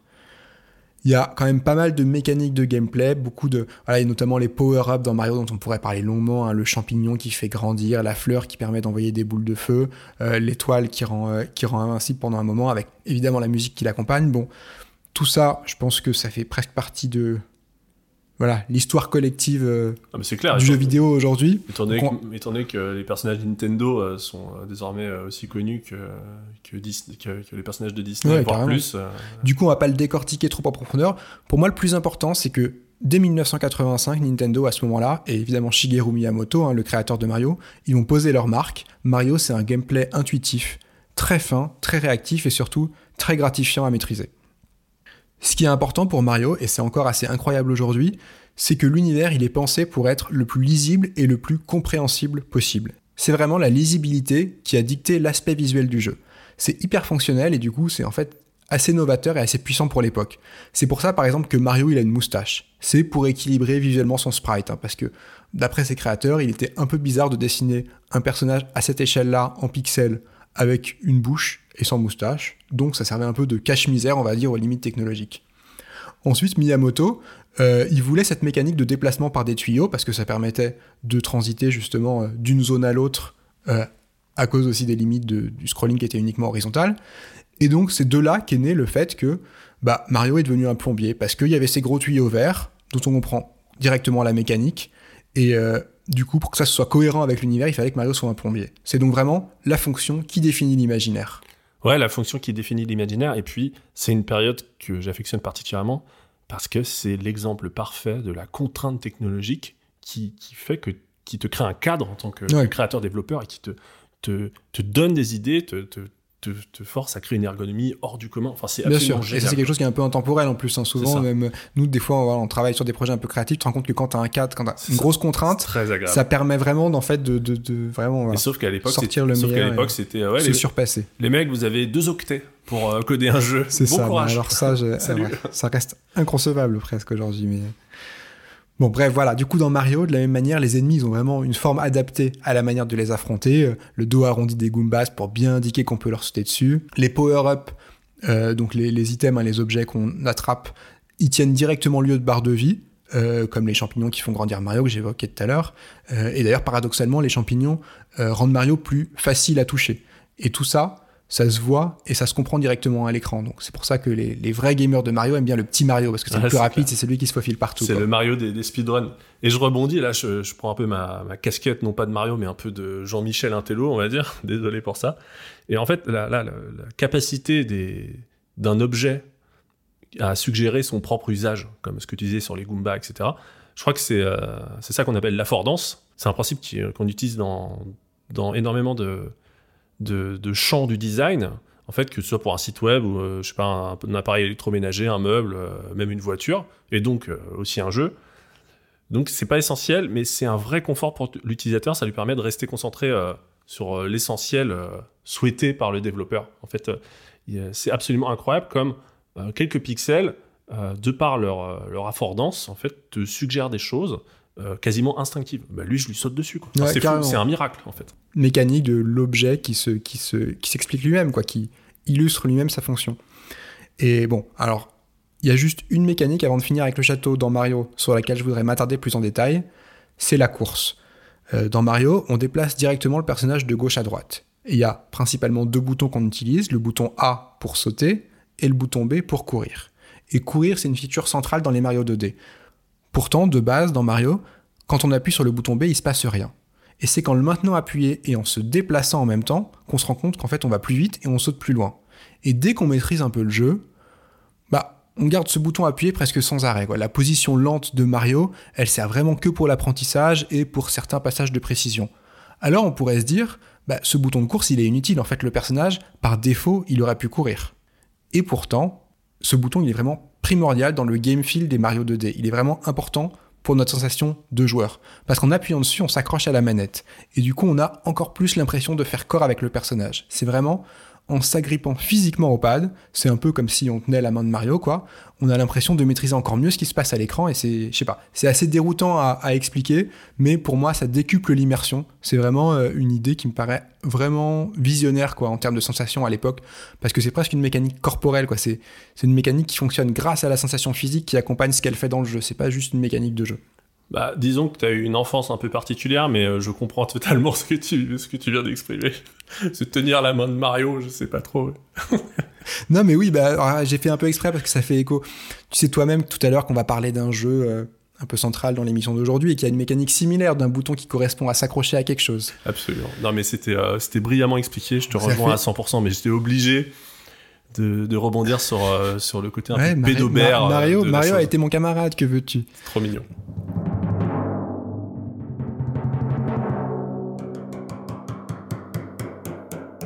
Ça, c'était pour le château. Maintenant, la quête. Quels sont les objectifs du jeu?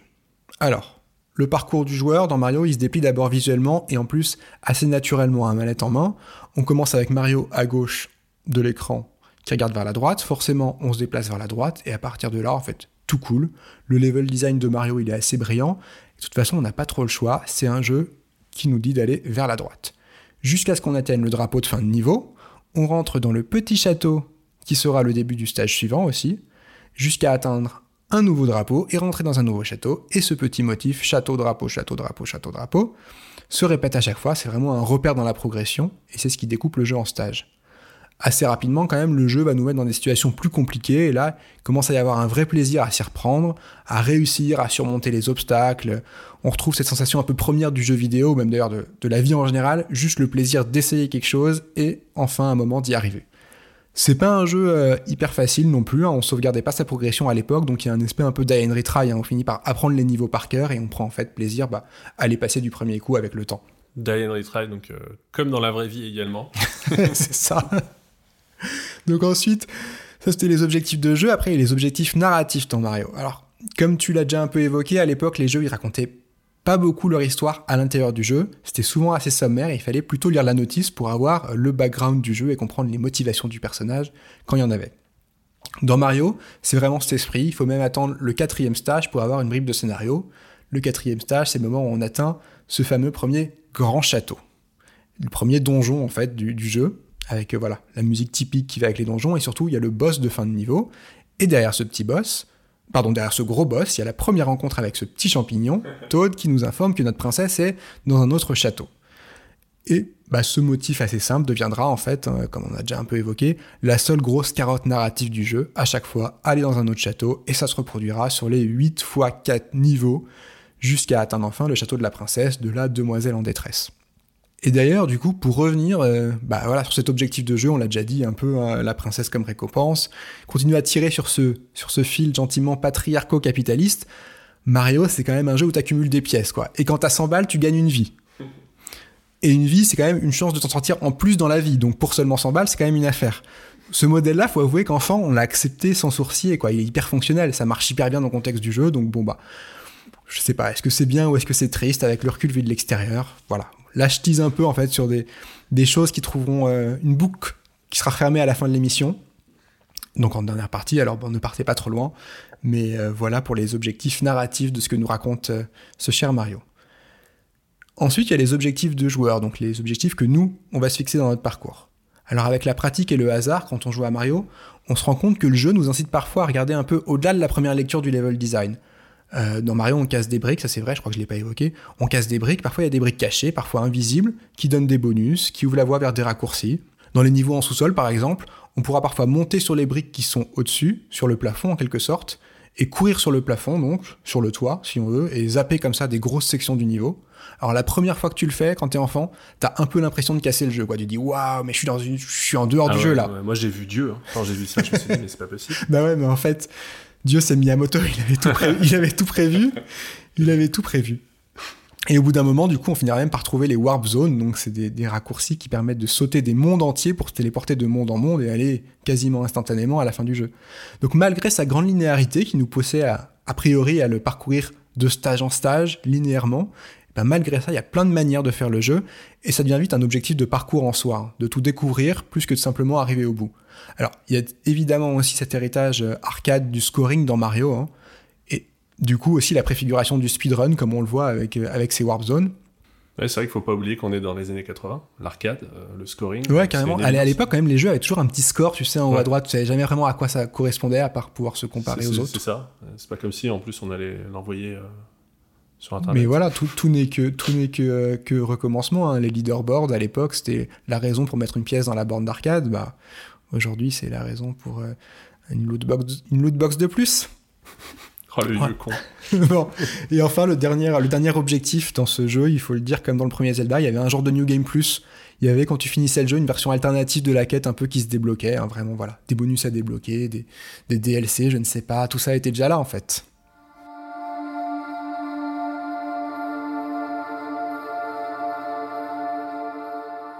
Donc voilà pour ce petit tour d'horizon de, euh, de la quête dans Mario. Et maintenant, on va passer au royaume. Donc le royaume, c'est mon dada. Et en apparence, dans, Mario, il n'y a pas grand-chose à se mettre sous la dent. Parce que dans Mario, c'est vraiment l'espace de jeu et les mécaniques qui priment. C'est le château avant tout, c'est l'école du gameplay, c'est Nintendo. Si on prend le royaume dans son sens premier, celui de nous dévoiler le lore du jeu, alors Mario, ça ressemble quand même plutôt à un rêve bien fiévreux après un gros trip sous acide. Hein. On a un plombier qui glisse dans des tuyaux, qui double de taille quand il attrape un champignon, il explose le décor à coups de carapace de tortue, bref, ça a un peu aucun sens. Et c'est ce qui est fantastique, c'est que c'est tellement fonctionnel, tellement radical et tellement puissant comme imaginaire perché, qu'en fait ce monde absurde, il est devenu un véritable lieu culte, un véritable royaume en soi, avec ses histoires, ses personnages, et dans lequel Nintendo essaye encore aujourd'hui de raconter des histoires, hein, le royaume champignon. Alors les histoires de Mario et de Nintendo dans les univers de Mario, c'est jamais hyper profond. Hein. C'est encore aujourd'hui un peu désuet, comme on l'a déjà évoqué en intro, hein. c'est désuet et conservateur euh, jusque dans ses motifs narratifs. Ça référence quasiment rien de notre monde, de notre histoire ou de notre culture, en fait. C'est vraiment parce que tout l'envers du royaume de Mario, c'est ailleurs, c'est une philosophie du gameplay, et puis c'est tout. Et de ce point de vue, on peut quand même dire que le Royaume Champignon, ça reste quand même bien une référence. Alors nous, avec le temps qui passe, euh, ouais, je sais pas, c'est plus trop ce qu'on cherche, j'ai l'impression, dans le jeu vidéo. Moi, Mario Odyssey, je l'ai même pas fini, pourtant c'est un jeu sur lequel j'ai passé de très bons moments, mais je sais pas, ça me motive plus, tant que ça. Par contre, je reconnais sans problème que voilà, Nintendo, ils ont une maîtrise vraiment inégalée euh, du gameplay, c'est vraiment leur domaine d'artisanat, quoi. C'est des orfèvres du château, de l'espace de jeu, du gameplay.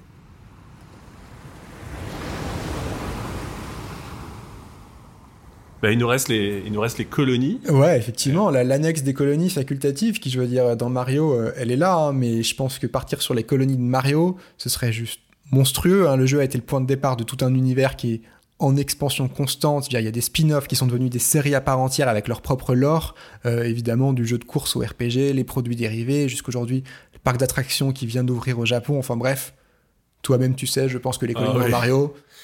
Ah, c'est c'est une encyclopédie qui a fusionné avec une Bible euh, de la taille de Neptune. Quoi. et qui est en expansion constante. Donc euh, voilà, c'est fascinant, mais on va, on va s'épargner ça aujourd'hui et on vous invite évidemment. Si vous ne connaissez pas l'univers de Mario, on ne sait jamais, peut-être que euh, voilà, ça peut arriver. Dans ce cas-là, n'hésitez pas à vous y plonger. Alors merci Rémi pour cette magnifique Triforce sur le premier Mario Bros. toi, je t'invite à aller te désaltérer parce que c'est un exercice quand même assez intense. Et euh, vous, chers auditrices et auditeurs, bah, je vous invite, quand vous vous embêtez dans les transports, que vous êtes sur la plage, à vous faire des, petits, euh, des petites triforces mentales. C'est un, un, super exercice. Ça fait passer le temps, une petite triforce, hein, de temps en temps. Exactement. Tu veux conclure sur cette histoire de triforce? Alors ok, petite conclusion. Bah, la première chose qu'on souhaite dire sur la triforce, c'est qu'il s'agit d'une grille de lecture et pas d'un test de jeu vidéo. Elle peut bien sûr participer à, élaborer un test, mais elle a surtout été créée comme un tremplin, un tremplin relativement objectif. C'est une sorte de rampe de lancement pour nous aider à exprimer notre ressenti et surtout à extrapoler. On aime cet équilibre entre le, concret et le ressenti, et surtout, pour nous, c'est l'assurance d'établir les bases d'un dialogue sain, et on en a vraiment besoin de nos jours, vu, toutes les bastons stériles qui polluent Internet.